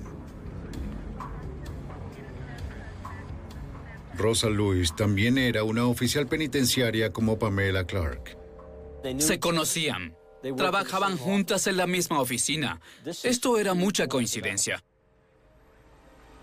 Los detectives ya no creían que los tiroteos fueran aleatorios. De alguna manera, los ataques a Rosa Lewis y a Pamela Clark estaban conectados. La policía interroga a la compañera de apartamento de Rosa Lewis y averiguan que Rosa se había mudado con ella a dos meses de su divorcio. Pero nos dijo que se trató de un divorcio amigable. Ah, dijo incluso que el ex esposo la ayudaba con la mudanza. No había motivos para creer que él tenía alguna intención de asesinarla. Los agentes y detectives van de puerta en puerta en busca de testigos del tiroteo. Encontramos a una dama que reside en la calle de atrás del complejo de apartamentos que dijo que escuchó los disparos. Miró a través de su ventana y vio un vehículo dejando el área. Y dijo que se trataba de un auto azul y nos dijo que era similar a un modelo particular de auto. Así que ahora teníamos un auto, la marca y el modelo, solo que no teníamos con certeza la matrícula del vehículo. La testigo nunca vio el rostro del asesino. De nuevo, la policía solo cuenta con la descripción de un auto. Más tarde esa mañana, la policía informa a la familia de Rosa Lewis sobre el tiroteo, incluyendo a su ex esposo William Lewis. Llamamos a la puerta y nadie respondió. Tocamos unas veces más y cuando estábamos a punto de irnos y mientras nos dirigíamos a nuestro auto, un vehículo llega. Lo primero que notamos era que ese auto no solo era muy parecido, sino del mismo tipo que el que fue descrito abandonando el tiroteo. El conductor es William Lewis. Señor Lewis. Los detectives le informan de la trágica noticia. Somos agentes. Detectives, ¿bien? Es sobre su ex esposa. Le dispararon. Recibió múltiples disparos.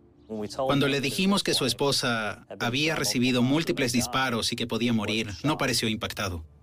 No preguntó sobre su condición. No dijo, debo ir a verla. No dijo, ¿qué están haciendo para atrapar a esta persona? Era casi como si le hubiésemos informado algo que no era en realidad tan importante. ¿Le importa si revisamos su vehículo? No me importa. ¿Y las llaves? Los detectives pidieron revisar el auto de Luis. Accede y dice que es alquilado. Tras horas del tiroteo, la policía podía esperar encontrar un arma, balas o una nota firmada con resaltador amarillo si William Lewis es Jack, pero no encuentran nada. Está limpio. Oiga, ¿le importaría si... Los investigadores entonces le piden permiso a Lewis de registrar su casa. Él accede.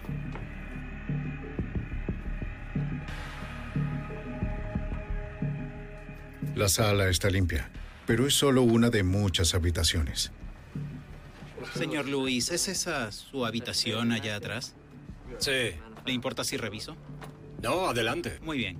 En la habitación, la policía encuentra artículos comunes en cualquier oficina de un hogar. Pero en este caso, tienen un significado escalofriante. Estaba de pie en la habitación y observé sobre su cómoda. Y había varios resaltadores. Eran de los mismos colores de las notas que habíamos encontrado antes.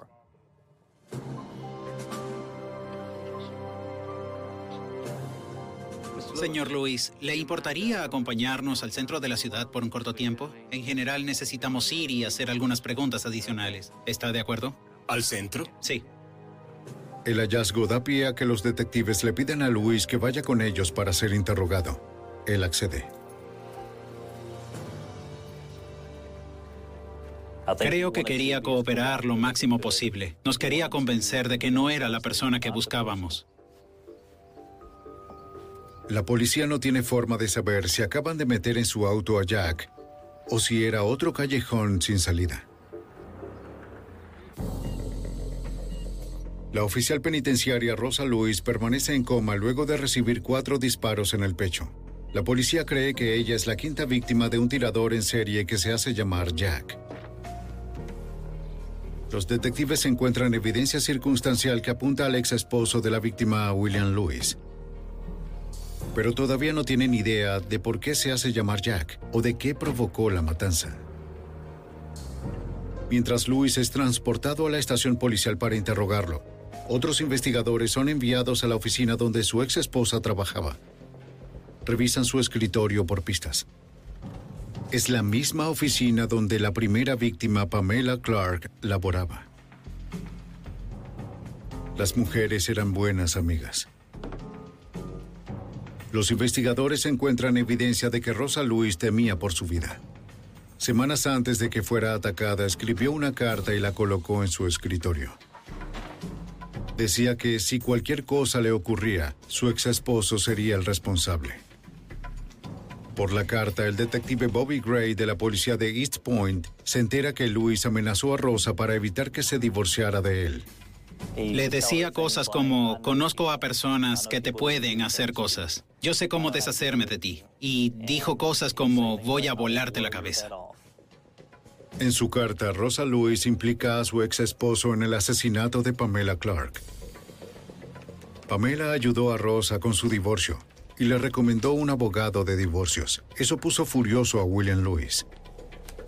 En su mente, si ella no hubiese convencido a su esposa en dejarlo, su esposa aún estaría con él. Estaba tan molesto con ella que sería la primera persona contra la cual arremetería. Pamela fue asesinada la noche después de que Rosa decidió dejar a su esposo.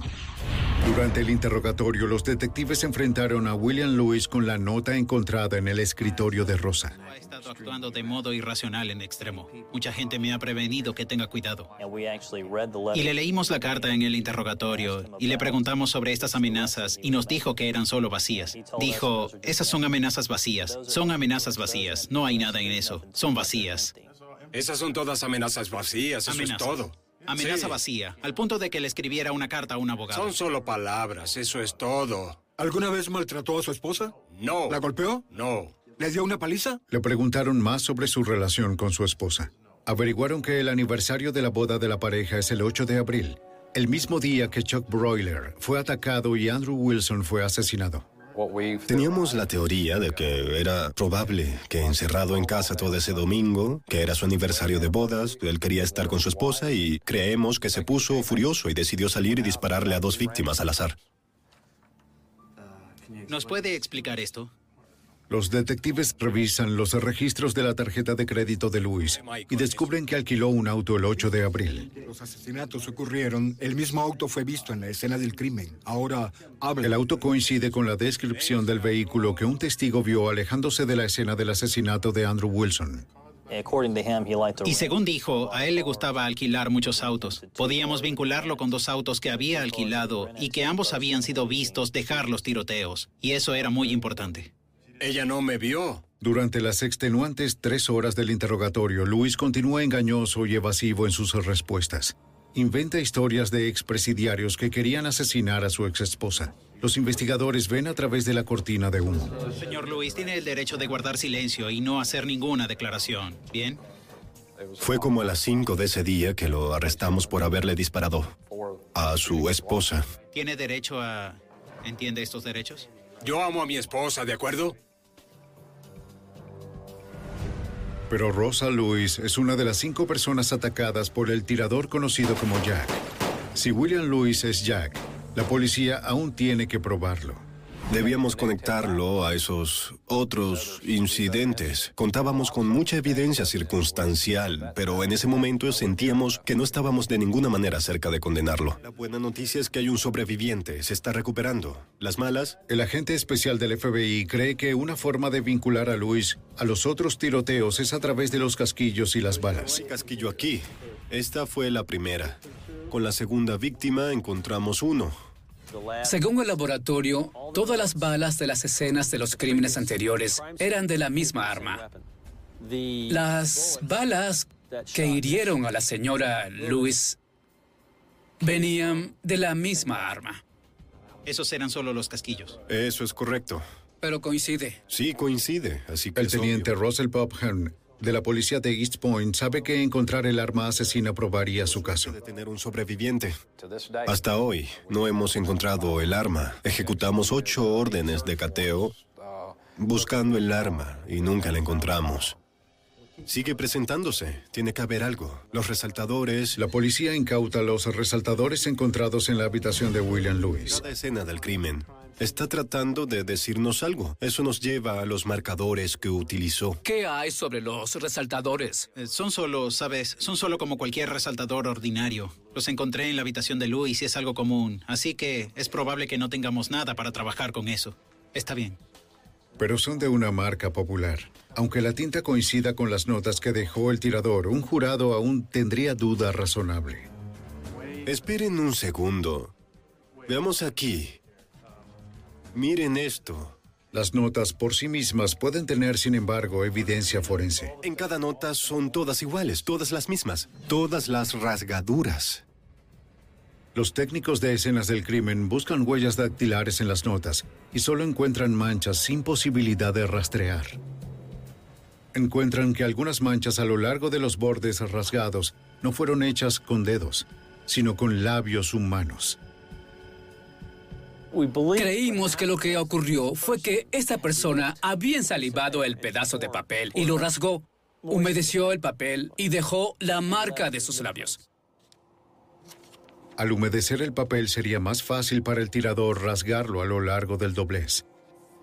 El tirador evitó dejar sus huellas en las notas, pero los técnicos encuentran restos de la saliva, la saliva que contiene ADN. Los investigadores comparan el ADN de las notas con la muestra tomada a William Lewis. El ADN coincide. William Lewis es Jack. Aunque no logramos encontrarle el arma homicida, teníamos su ADN, su saliva en las notas y estaban en tres de las escenas del crimen. ¿Es en serio? Sí. ¿Coinciden? Mira esto. Oh, la coincidencia es perfecta, excelente. William Charles Lewis es imputado con 26 cargos en conexión con la ola de matanzas en East Point. La fiscalía planea pedir la pena de muerte.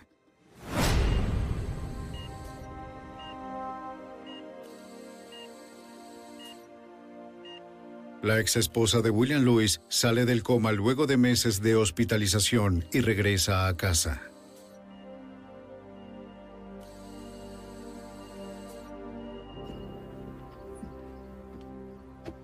En septiembre de 2001, cinco meses después de que Rosa Lewis estuviera a punto de ser asesinada, la policía acude a su casa una vez más. Oh, estoy mejor. Espero que se sienta mucho mejor. ¿Le llegó esto hoy? Sí, así es. La señora Louise me llamó y me dijo, acabo de recibir una carta, está aquí, no la he abierto. Quiero que venga y se la lleve. Fui allá donde residía y recogí la carta y la pude leer. Básicamente se trataba de una disculpa a su esposa. Por la carta, los detectives supieron de los motivos bizarros tras la ola de matanzas. Él sabía que si asesinaba a su primera víctima, que era la amiga de su esposa, eso le haría mucho daño a su esposa. La segunda, la tercera y la cuarta víctima fueron solo para despistar a la policía y le funcionó. La carta cierra todos los cinco casos y sella el destino de William Lewis. No solo teníamos su ADN en la escena, lo cual era suficiente para condenarlo, sino que ahora teníamos una confesión sobre las razones por las que lo hizo. Con su confesión por escrito, William Lewis se declara culpable de todos los cargos. Es sentenciado a prisión de por vida, más 191 años sin posibilidad de libertad condicional. Todos discutimos alguna vez sobre si no lo hubiéramos capturado. Si habría continuado con lo que empezó, disparándole a la gente solo para alejarnos de su único propósito que era asesinar a su esposa. Saben, despistarnos. Sospecho que es probable que hubiese seguido si no hubiese sido detenido. Solo William Lewis sabe cuántas más víctimas al azar habría asesinado para cubrir sus huellas. Los esfuerzos conjuntos de la policía de East Point, el Buró de Investigaciones de Georgia y el FBI se aseguraron que nunca tuviera la oportunidad de asesinar de nuevo. Desde las islas caribeñas hasta la costa este de los Estados Unidos, una peligrosa pandilla de traficantes de drogas gana millones, pero es un misterio quién es su líder. Mientras el tráfico de drogas aumenta, la violencia se sale de control. ¡Demasiado tarde! Para acabar con la banda, los agentes del FBI y la policía saben que deben identificar al líder y capturarlo.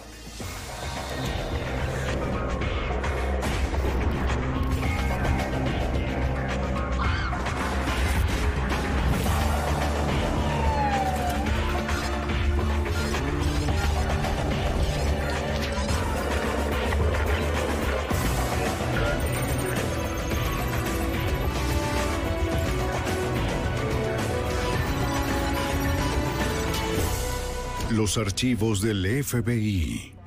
Los Estados Unidos son uno de los mercados más lucrativos del narcotráfico. Para despiadados y sofisticados traficantes, esta es la verdadera tierra de oportunidades. Soy Jim Castro, exdirector del FBI en Nueva York. En el año 90, una violenta organización de traficantes mueve miles de kilos de cocaína colombiana a través de las Islas Vírgenes hasta Georgia.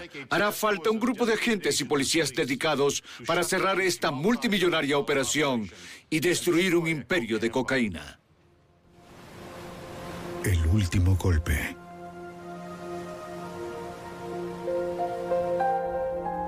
Las Islas Vírgenes de los Estados Unidos son un paraíso turístico. Exuberantes islas tropicales y miles de arenosas playas en el patio americano. Pero estas islas esconden un secreto oscuro. Las fuerzas del orden lo conocen como el Canal de la Cocaína. Como se encuentra a la mitad entre América del Sur y tierras norteamericanas, las pandillas narcotraficantes utilizan las islas para embarcar grandes cantidades de cocaína a los Estados Unidos. A comienzos de los 90, una banda llamada Los Chicos de la Isla embarcan miles de kilos de cocaína a los Estados Unidos a través de las Islas Vírgenes. Ellos eligen la remota isla de Augusta, Georgia, como el punto principal de entrada. Allí transforman la cocaína en crack. Agente especial del FBI, Tim Cox. Fue principalmente la población lo que los atrajo. En esa época existían varios proyectos que buscaban madurar la venta de crack y cocaína. Eh, es también una ciudad que queda a dos horas de Atlanta y a dos horas de Savannah. Pero la competencia entre los chicos de la isla y las bandas locales es brutal.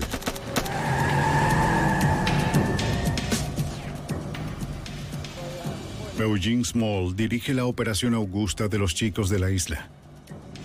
El negocio va bien. En 1991 la banda produce millones y Smalls tiene un gran blanco. Sí, ese es. Existen rumores de que mantiene guardado un millón de dólares en efectivo en su caja fuerte de seguridad. Mantiene la llave atada alrededor de su cuello. Ahí estás, te encontré.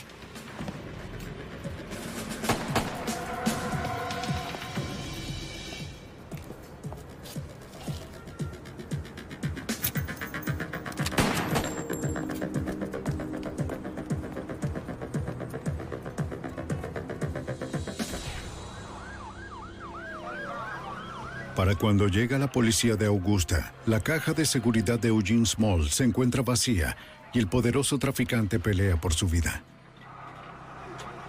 Sobrevive, pero las heridas son graves. La creciente violencia en Augusta preocupa a la policía y los chicos de la isla están en el centro de ella. La policía de Augusta discute el caso con el FBI. Comienzan explicando lo que saben de la pandilla. Las autoridades locales, a través de sus contactos con informantes y algunos arrestos logrados anteriormente, saben que hay un número en aumento de esos caballeros desde las Islas Vírgenes. Los informantes les indican que está movilizando más y más cocaína al área. En octubre de 1991, el FBI y agentes de aduana trabajan para crear un caso de conspiración federal en contra de los chicos de la isla. Cox sospecha que los chicos de la isla están trabajando con un gran cartel colombiano de cocaína. Una cosa está clara, son tan misteriosos como mortales. No teníamos avances en información acerca del grupo, así que debimos reunir la mayor información posible pieza por pieza. Los agentes se reúnen fotografías de miembros de pandillas sospechosos tomadas del escuadrón antidrogas local. Antiguo agente de aduanas de Estados Unidos Larry Sapp. No teníamos idea de la identidad de muchos de ellos. Los teníamos en cuenta en caso de que los identificaran. También registran cada archivo que tenga alguna conexión con los chicos de la isla. Un reporte sobresalía. Un mes antes, dos agentes de la DEA avistaron a Eugene Smalls en un aeropuerto en Atlanta. A pesar de sus heridas, el amo de la droga local personalmente recogió a un pasajero en un vuelo de las Islas Vírgenes. La DEA decidió seguir a Smalls. Los agentes llamaron por radio a la patrulla de camino de Georgia y pidieron detenerlos por exceso de velocidad. La DEA tuvo tiempo suficiente de seguirlos y unieron fuerzas con los policías locales para atraparlos. Los sacaron a todos del auto, los registraron, les quitaron el dinero e intentaron interrogarlos. No puede caminar. Smalls apenas podía caminar. Su pasajero, James Springhead, portaba un pasaporte de las Islas Vírgenes norteamericanas. Los agentes también revisaron el auto. No hallaron nada. No había drogas, no había armas y sorprendentemente había poco dinero en efectivo. La DEA fotografió a los dos sujetos al igual que a sus tarjetas de crédito e identificaciones y los dejaron ir. Los agentes pueden usar la información de las tarjetas de crédito para seguir los movimientos de los cuatro sospechosos, pero también tienen un lado negativo. Ahora ellos sabían que estaban siendo vigilados y probablemente cambiarían su comportamiento en el futuro. Tendrían más cuidado con las cámaras de vigilancia, los movimientos y cosas de esa naturaleza. Los agentes se preguntaban acerca de James Springhead. ¿Quién es y qué papel juega en la historia? Eugene Smalls lo recogió personalmente en el aeropuerto, aun cuando éste se estaba recuperando de sus heridas de bala. Obviamente, James Springhead es importante. El agente especial Cox contacta con la policía local en busca de información. Sí, oficial Cox. ¿Saben algo de...? El escuadrón de narcóticos del Departamento de Policía del Condado de Richmond ha estado combatiendo a esta pandilla desde que llegaron a Augusta, pero nunca escucharon de James Springhead. Si las fuerzas policiales esperan atrapar a los chicos de la isla, tendrán que hacerlo por el camino difícil, desde el comienzo.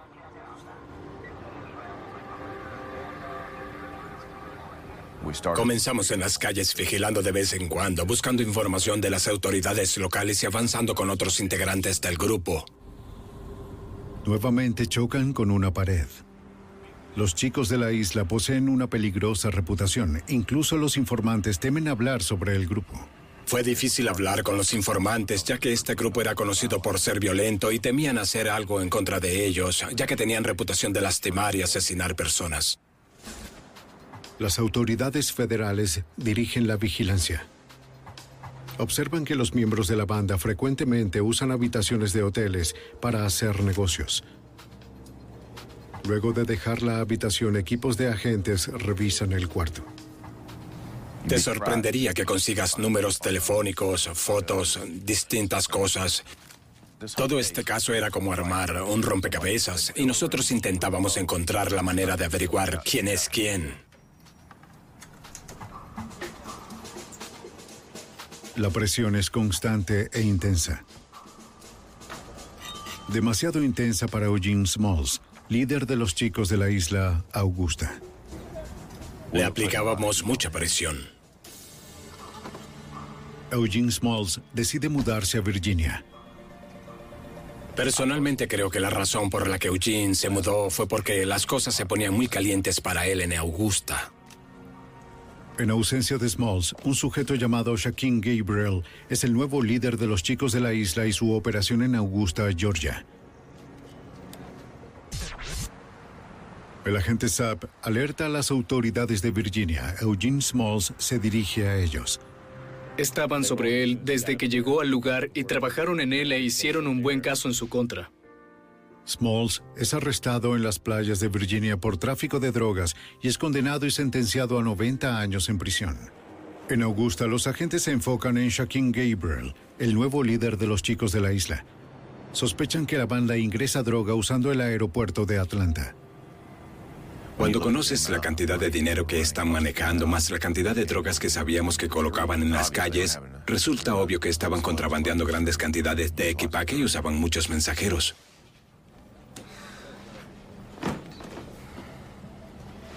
El 14 de junio de 1995, agentes en Atlanta encuentran maletas que contienen 7 kilos de cocaína.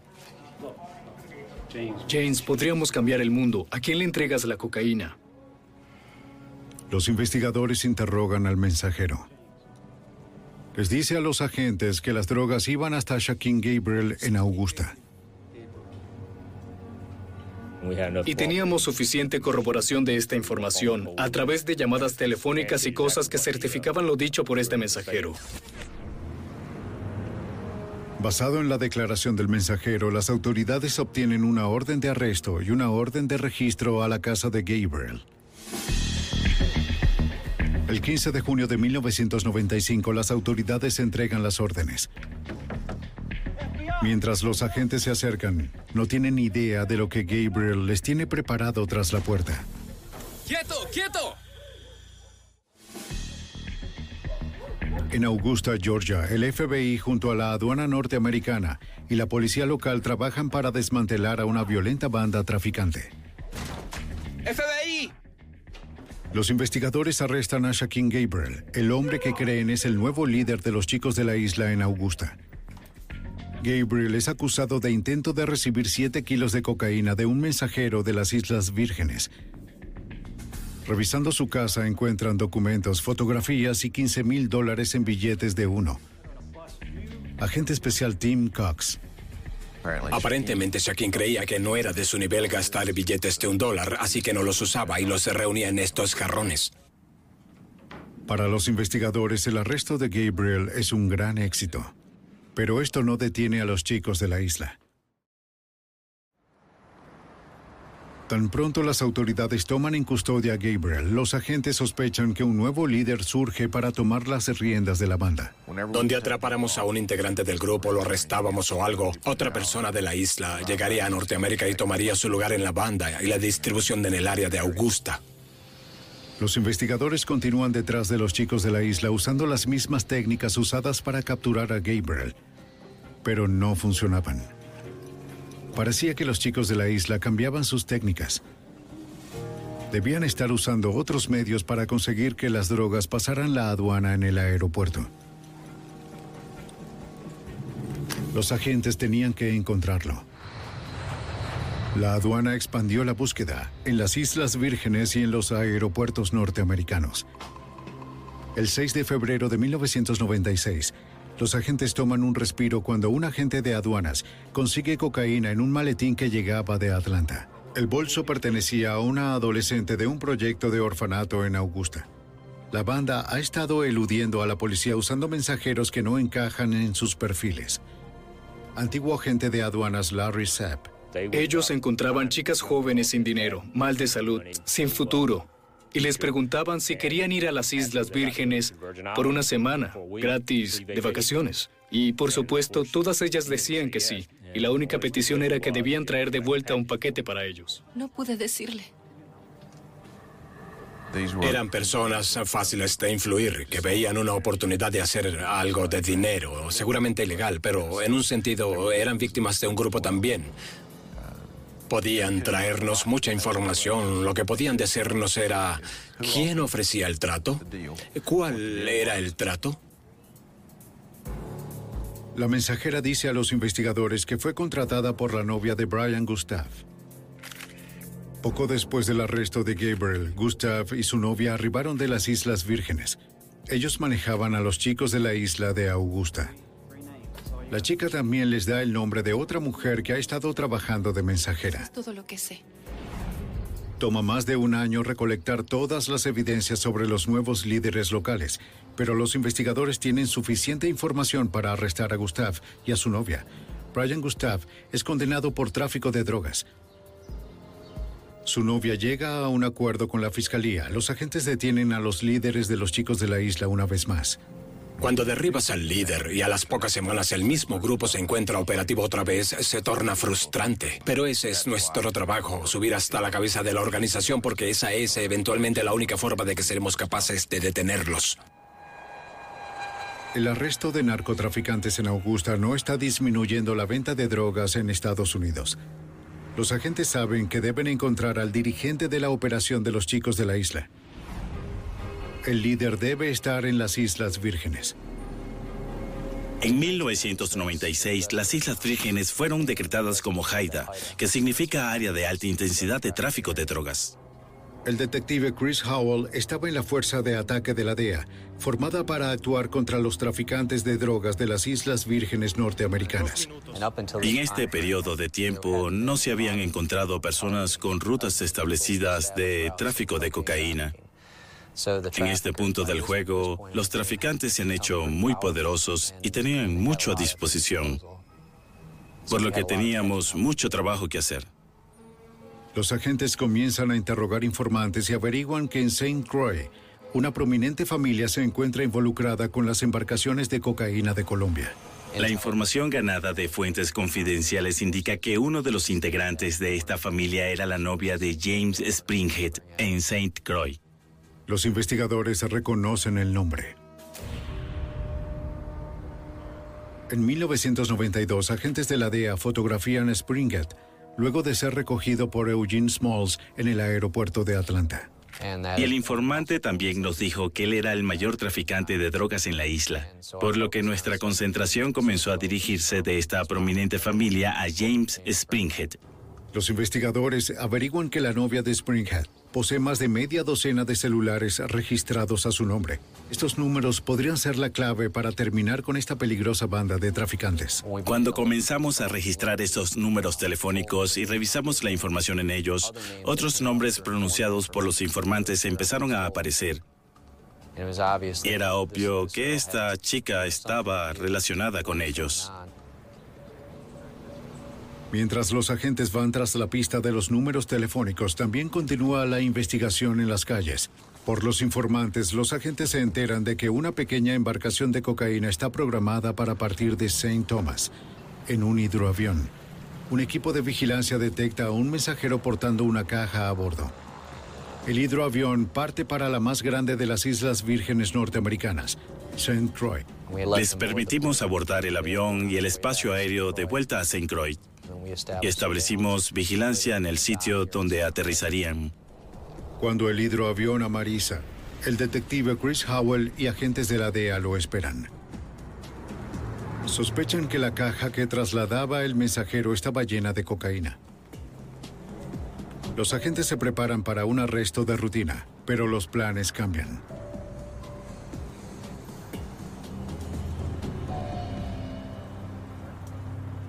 Algo asustó al mensajero. Los agentes deben moverse. ¡Arroja la caja! ¡Arroja la caja! El sujeto que cargaba la caja corrió directo al océano. Saltó del muelle al océano.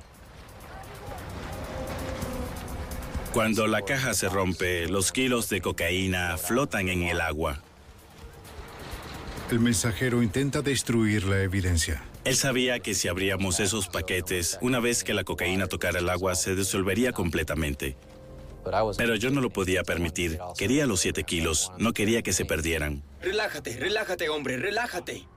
El detective Howell rescata varios kilos de evidencia y un celular comprado por la novia de Springhead.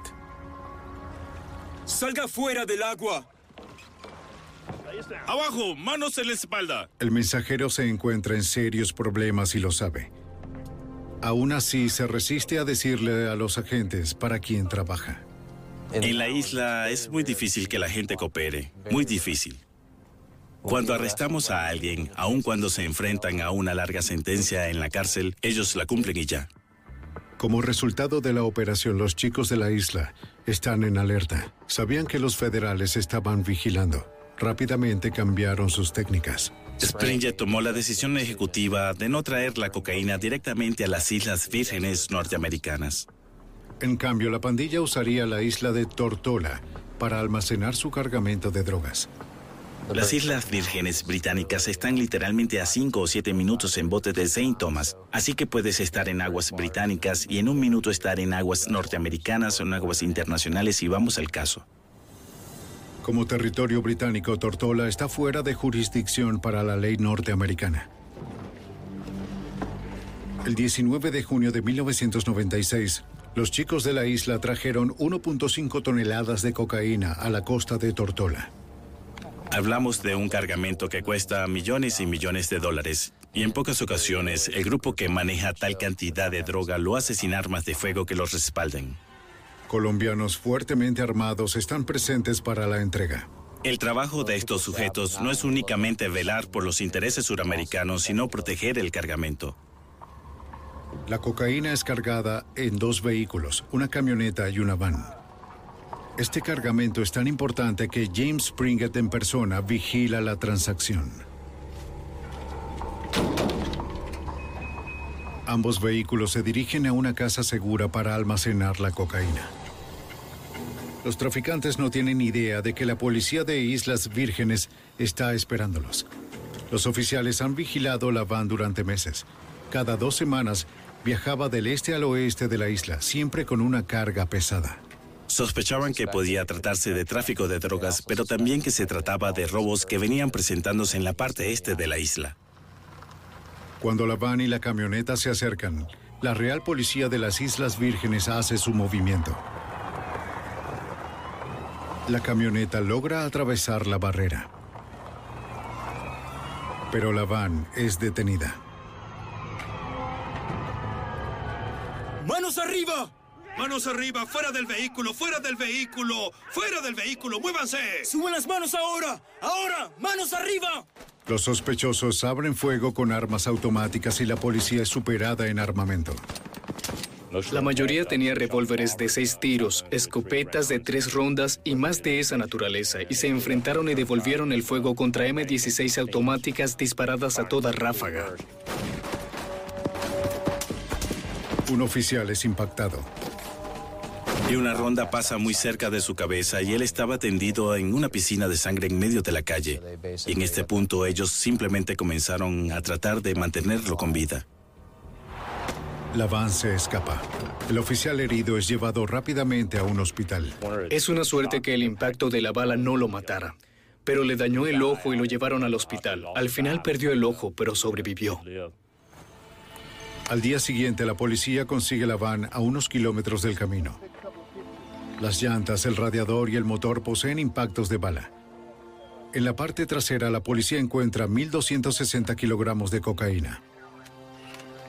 También consiguen lentes de visión nocturnas, dispositivos GPS y luces para señalizar espacios aéreos. La Real Policía de las Islas Vírgenes cree que los traficantes intentarán escapar por la cercana isla. Contactan a los comisionados de policía de las Islas Vírgenes norteamericanas en las áreas cercanas solicitando apoyo. Las autoridades saben que deben localizar a los sujetos rápidamente. Si son capaces de disparar a un policía, nadie está a salvo. En las Islas Vírgenes Británicas, un enfrentamiento estalla entre narcotraficantes fuertemente armados y la policía real. Los traficantes hacen un intento de huida, pero la policía incauta una van llena de cocaína. La policía real avisa a las autoridades de las islas cercanas para que se unan a la búsqueda.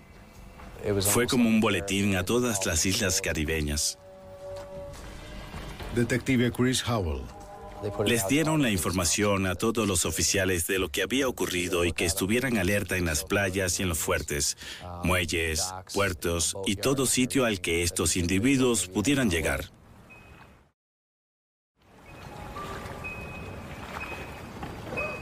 ¿Has visto a estos sujetos? La policía en los alrededores está atenta a cualquier cosa inusual. ¡Policía! ¡Deténganse! ¡Policía! En la mañana del día siguiente, la policía detiene un bote sospechoso. No hay drogas ni armas a bordo, pero sí una gran cantidad de dinero en efectivo. Fueron interrogados y luego liberados por la policía ya que no existía suficiente evidencia para retenerlos. Estos individuos fueron reconocidos a través de los informantes como parte de la tripulación del bote de Springjet. Se trataba de la misma tripulación del bote que fue recuperado por la policía en Tortola. Unos días después, en las Islas Vírgenes norteamericanas, la policía recupera el cadáver de uno de los sujetos del bote. Tenía dos disparos en la cabeza a modo de ejecución. Para mí todo eso significa que la organización de Springjet no aceptaba fallas. Alguien debía pagar por la pérdida de la carga, aunque significara la pérdida de los suyos.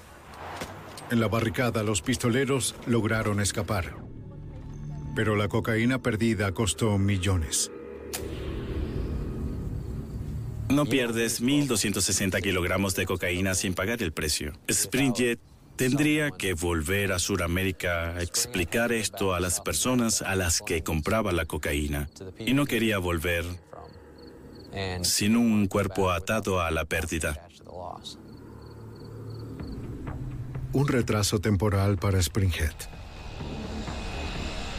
Durante este periodo de tiempo, kilos de cocaína estaban en casi cada vuelo comercial a tierras americanas. Tenían manejadores de equipaje sucio que colocaban la droga en bolsos, los contrabandeaban en aduanas, los colocaban en los aviones y luego las mulas tomarían su custodia cuando llegaba a las ciudades de Estados Unidos y de allí continuaba el movimiento. En Georgia, el agente especial Tim Cox y el agente de aduanas Larry Sapp trabajan en una pista particular. Han estado vigilando a un hombre llamado Ronnie Pemberton. Sospechan que este es el último líder de la banda de traficantes de los chicos de la isla en Augusta. Tres meses después del enfrentamiento en Tortola, el agente especial del FBI, Tim Cox, decide enviarle un mensaje a Pemberton en el aeropuerto de Atlanta. Escuché de nuestras fuentes en la calle que Pemberton me había llamado tonto y que nunca lo atraparíamos, así que pensé que al menos debería presentarme formalmente. Así que me dirigí al aeropuerto cuando supe que regresaría y me presenté y le dije, hola Ronnie, bienvenido de vuelta al país, estaré cerca, ven a visitarme si alguna vez deseas charlar. Pero como ya sabían los agentes, los chicos de la isla no hablan.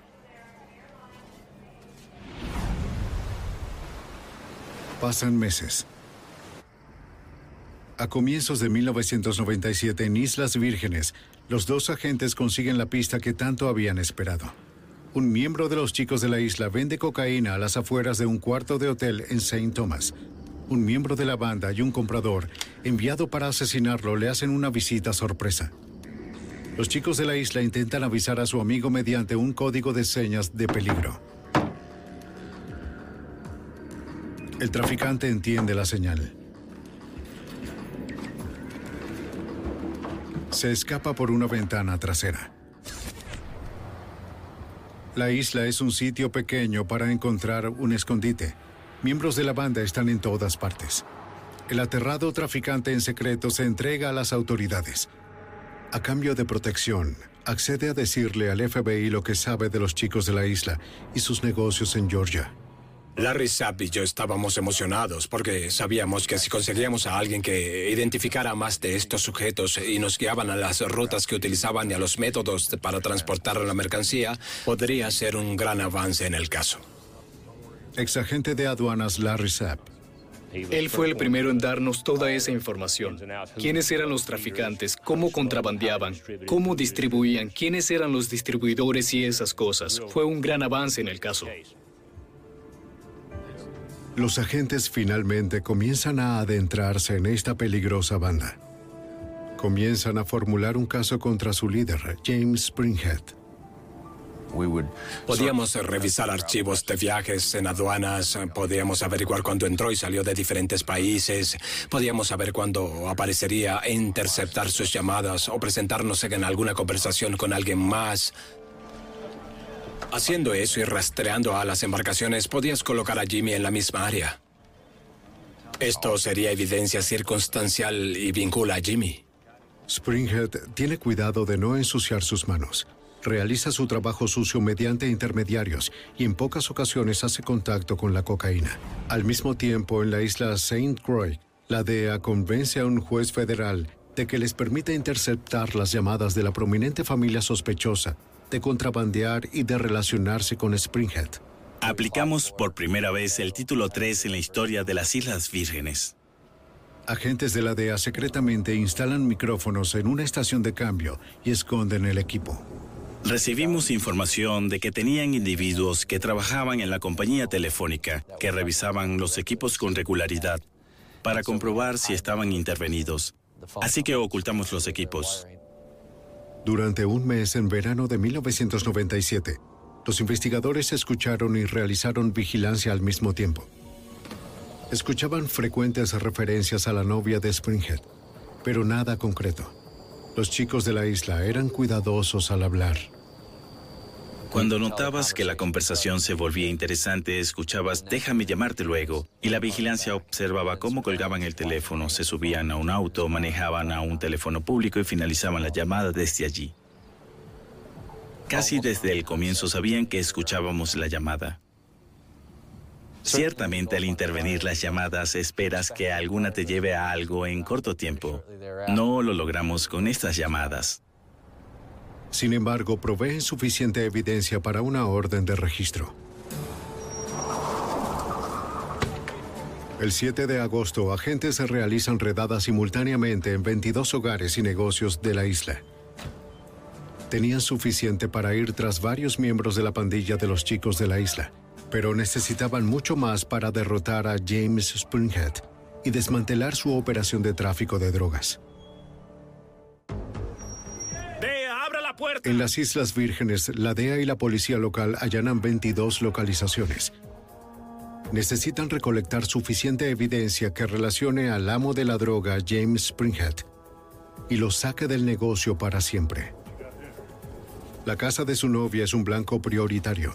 En su habitación los agentes consiguen medio millón de dólares en efectivo y una tarjeta de negocios de un abogado en Panamá. También consiguen el pasaporte americano de Springhead. El mismo está estampado con las fechas en que visitó otras islas caribeñas, así como Colombia, Venezuela y Europa. Comparando esas fechas en inteligencia con el traslado de grandes embarcaciones, los agentes pueden demostrar que Springhead estuvo en el mismo país cuando la droga entró. El detective de la policía de las Islas Vírgenes, Chris Howell, vuela de vuelta a Augusta, Georgia, para reunirse con el agente especial del FBI Tim Cox y el agente de aduanas Larry Sapp. Nos reunimos con Chris Howell y fue otro de esos avances en el caso. Él poseía una buena información sobre las actividades de St. Thomas. Nosotros poseíamos buena información sobre actividades en el resto de Estados Unidos y al compararlas descubrimos que sus partidas eran nuestros arribos. Cruzamos varios de los viajes. Quien iba, quien venía, fue una gran información con la cual pudimos colaborar entre nosotros. Las autoridades finalmente tenían suficiente evidencia circunstancial en contra de James Springhead. Independientemente de que probablemente armáramos un caso en las islas y probablemente lo hicieran en Georgia, combinar ambos casos hacía que pareciera una fuerza imparable. Chris Howell quiere intentar todos los casos en Georgia. Sería muy difícil condenar a Springhead en las Islas Vírgenes. Había evolucionado en un monstruo en este punto. Me refiero a que estaba bien establecido en Sudamérica. Allí tenía sus propias rutas y recursos disponibles, así que lo que pudieras agregar a eso al final sería beneficioso.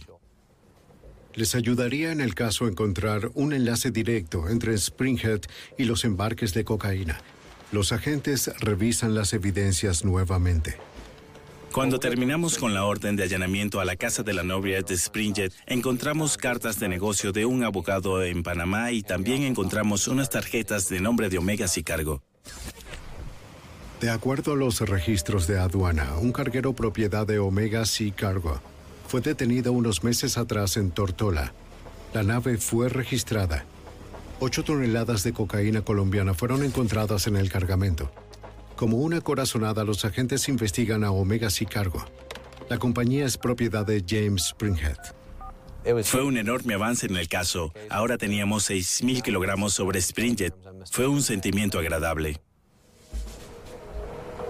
Las autoridades federales desarrollan un plan para desmantelar a la banda de los chicos de la isla, comenzando en Augusta, Georgia. El 15 de diciembre de 1997, Ronnie Pemberton, el líder local de la banda en Augusta, intenta comprar dos kilos de cocaína de un proveedor en las Islas Vírgenes. El FBI vigila. En la habitación contigua del hotel, el agente de aduanas Larry Sapp, el agente especial del FBI Tim Cox y Mike Baracali graban la compra. Nuestra meta era vincular a la organización con la conexión colombiana, averiguar en dónde eran procesadas las drogas y en qué punto eran entregadas a Springhead y su organización, y así alcanzar el nivel más alto posible. Toma un trago, amigo. Ronnie Pemberton entra y ve al informante. Lo tenemos todo en video, con él sosteniendo la cocaína en sus manos, balanceándolas y aplicándole peso a ver cuál pesaba más. Pemberton se toma su tiempo examinando la bolsa de cocaína.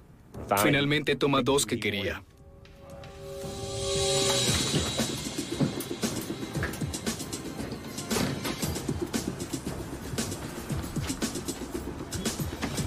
¡Al piso! ¡Al piso! ¡Al piso!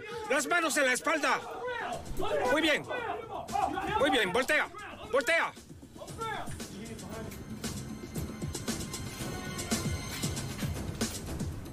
Bien, voltea. Toma asiento. El agente especial Tim Cox arresta personalmente a Pemberton. Le dije, hola Ronnie, ¿me recuerdas del aeropuerto? Él asienta y le digo, ¿quién es el tonto ahora?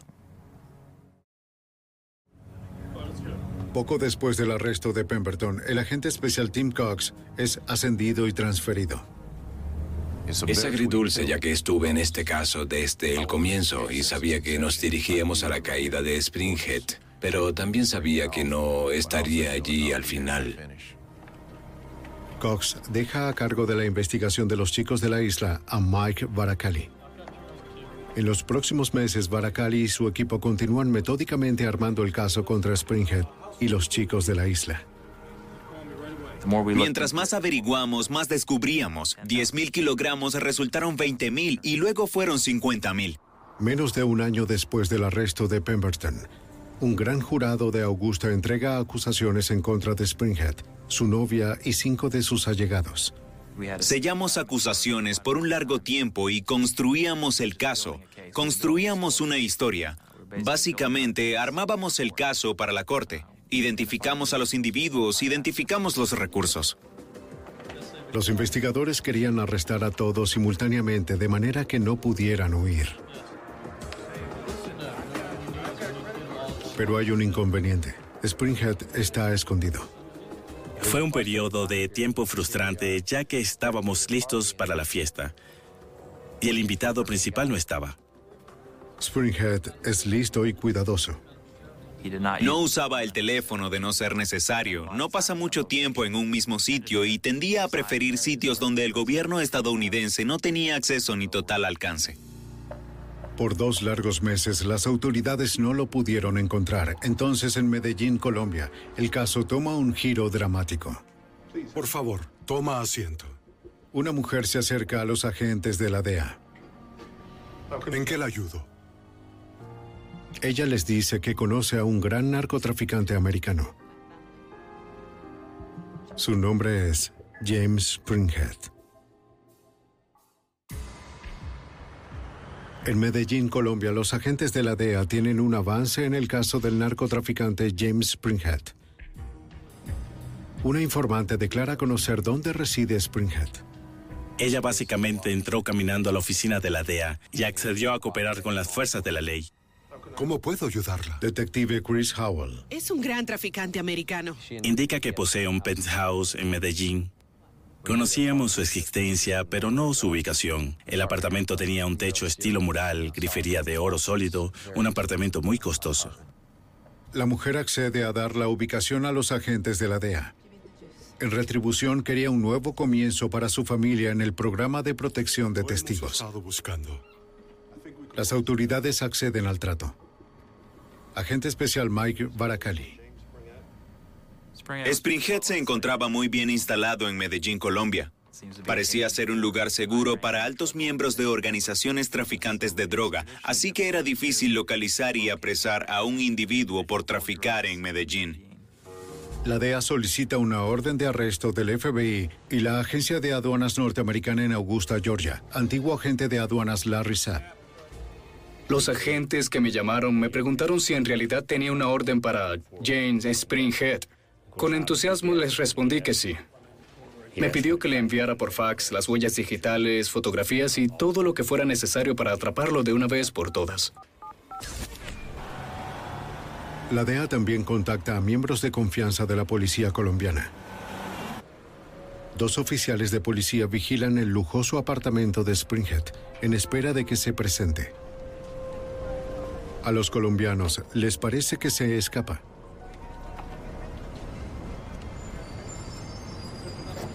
Debían moverse rápido.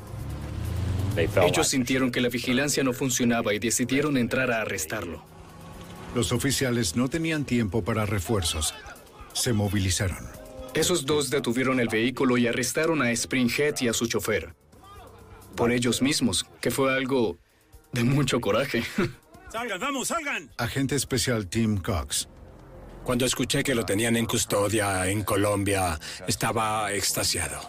Esta era la culminación de una investigación de 14 años que comenzó en el nivel más bajo con traficantes en las calles hasta lo más alto de las conexiones con la mafia colombiana suplidora de cocaína. Agentes del FBI, aduanas y de la DEA se reúnen en las Islas Vírgenes para arrestar a los asociados de Springhead. Los traficantes locales rápidamente se retiran a sus mansiones fortificadas. Los traficantes tiraban su droga por todo St. Croix. Una mansión en St. Thomas es tan remota y bien protegida que la policía de las Islas Vírgenes debe bajar desde los techos para poder acercarse. Tenían muros por todos los alrededores de la mansión, puertas eléctricas. Había un tema de seguridad serio para realizar esta tarea con éxito. Casa por casa, la fuerza arresta a los líderes de los chicos de la isla. Aunque ya tienen en custodia a Springhead, traerlo de vuelta a los Estados Unidos resulta más difícil de lo que cualquiera se hubiera imaginado. Está bajo custodia en Colombia y eso es un gran problema porque la extradición en Colombia es una tarea difícil. Y lo que lo hacía más difícil es que poseía la ciudadanía de Colombia. Los investigadores debían ahora pasar por un largo proceso burocrático para tratar de extraditarlo de vuelta a los Estados Unidos. Es como golpear a un caballo caído. No hay muchas cosas que puedas hacer para acelerar el proceso. Haces la petición y debes esperar. Sabía que mientras más tiempo estuviera Jimmy era más tiempo que perdíamos de tenerlo en custodia estadounidense y mayor la oportunidad de un escape o un rescate. Estando en prisión, Springhead pagaba por todos los lujos para pasar el tiempo cómodo. Tenía sujetos que le conseguían cosas y si no podían dejar la penitenciaría, ellos salían, las conseguían y las llevaban de vuelta adentro. El 1 de marzo de 2000, a pocos días de que la extradición se llevara a cabo, Springhead solicita un nuevo colchón. Cuando el nuevo colchón llega a su celda, fue capaz de meterse dentro del mismo. Era lo suficientemente grande para su cuerpo, y el individuo que le proporcionó el colchón lo ayudó a coser la parte de atrás del colchón, así que no había agujero, no había evidencia de que alguien pudiera estar dentro del colchón. Uno de los traficantes más peligrosos en el mundo es sacado de su celda, pasando a guardia sin causar sospechas. El traficante americano James Springhead intenta escapar de prisión en Colombia sellado dentro de un colchón.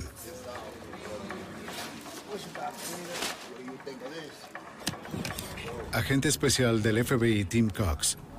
Jimmy entró en el colchón. Cosieron la parte de atrás del mismo y procedieron a cargarlo a través de aproximadamente cinco puntos de control hasta fuera de la prisión. ¿Qué están haciendo con esto? ¿Por qué lo están sacando? No le gusta el colchón. ¿No les gusta el colchón? Sí, lo llevaremos de vuelta. Él desea otro. Una investigación muestra luego que Springhead pagó más de 3 millones de dólares para sobornar y lograr su ingenioso escape.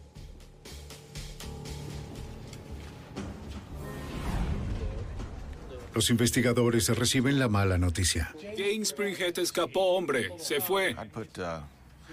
Pasé 10 de mis años de investigación para atrapar a este tipo. Estaba completamente decaído. Tuvimos suficientes malos momentos atrapándolo la primera vez. Tenía miedo de que ahora sobre aviso sería imposible volver a capturarlo. Detective Chris Howell. Volvíamos a empezar de cero. En este punto no teníamos ni idea de a dónde buscar. No teníamos pistas, no teníamos ideas. Podría estar en cualquier parte del mundo. Los agentes del FBI notifican a todas las embajadas de América Latina. También notifican a la aduana y a la DEA que trabajan en esos países. Agente especial del FBI Mike Baracali. Básicamente contactamos a la Interpol, contactamos a cada país que conociéramos con enlaces y corrimos la voz hasta el último sitio donde estuvo de cómo lucía. Había rumores de que se había hecho cirugía reconstructiva para cambiar su apariencia y se convirtió en esta especie de leyenda urbana de este sujeto que estaba allí, pero nadie podía encontrarlo. De acuerdo a los rumores, Springhead estaría viviendo en algún país en América Latina y dirigiendo la organización vía telefónica. Jimmy, como todo el mundo, debía tener un ingreso. Cuando gastas 5 millones de dólares en un escape y vives con el estilo al que él estaba acostumbrado, debes tener un ingreso. Así que estaba generando ese ingreso nuevamente. En abril de 2002, el FBI añade a su lista de los 10 más buscados a Springhead. Y colocarlo en esta lista de los más buscados del FBI era algo importante, ya que significa que comparte una postal en la que están Osama Bin Laden, entre otros. Los investigadores también hicieron jugadas a largo plazo. Vigilaban a traficantes conocidos del anterior grupo de Springhead. Los agentes esperarían a tener causa probable y proceder a registrarlos. Agentes de aduana, quieto. Consiguen una alta cantidad de cocaína y los tomaron en custodia. Si nos llevas hasta tu tío, pagarás menos tiempo en prisión. Los investigadores presionan al traficante. ¿En qué ciudad está? No lo sé. ¿En qué país se encuentra? Él decide hablar. Les dice que Springhead vive ahora en Venezuela. No sabe en qué ciudad, solo conoce el número telefónico. El FBI le da el número telefónico a un equipo élite de policías venezolanos locales confiables. Usando el número telefónico e informantes, la policía local venezolana localiza la casa de Springhead y lo acorrala.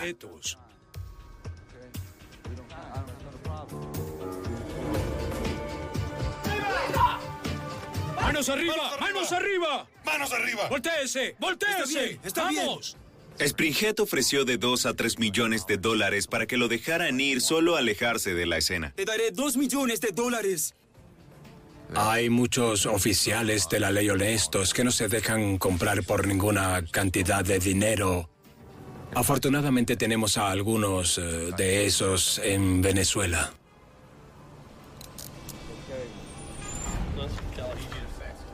Agentes del FBI, DEA y aduana trabajaron para traer de vuelta a Springhead, tan pronto como fuera posible. Las autoridades venezolanas lo declararon persona no grata, ya que había ingresado con un pasaporte falso y ordenaron removerlo del país de inmediato. Menos de 24 horas después del arresto en Venezuela, la policía entrega a Springhead al FBI y agentes de aduanas en el aeropuerto. Los agentes lo llevan de vuelta a los Estados Unidos. Sabía que no tenía oportunidad en un juicio en Augusta, Georgia, con toda la evidencia que teníamos en su contra. Creo que pensó que la única opción que le quedaba para volver a ver la luz del día era llegar a un acuerdo con nosotros.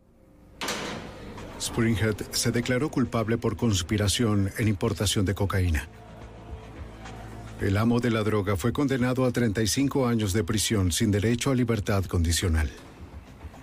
Es difícil expresar el significado de esta investigación. Cuando hablas de un caso trabajado desde los niveles callejeros hasta llegar a uno de los 10 más buscados y finalmente capturarlo, es difícil valorar eso. Es uno de los mejores momentos de mi carrera.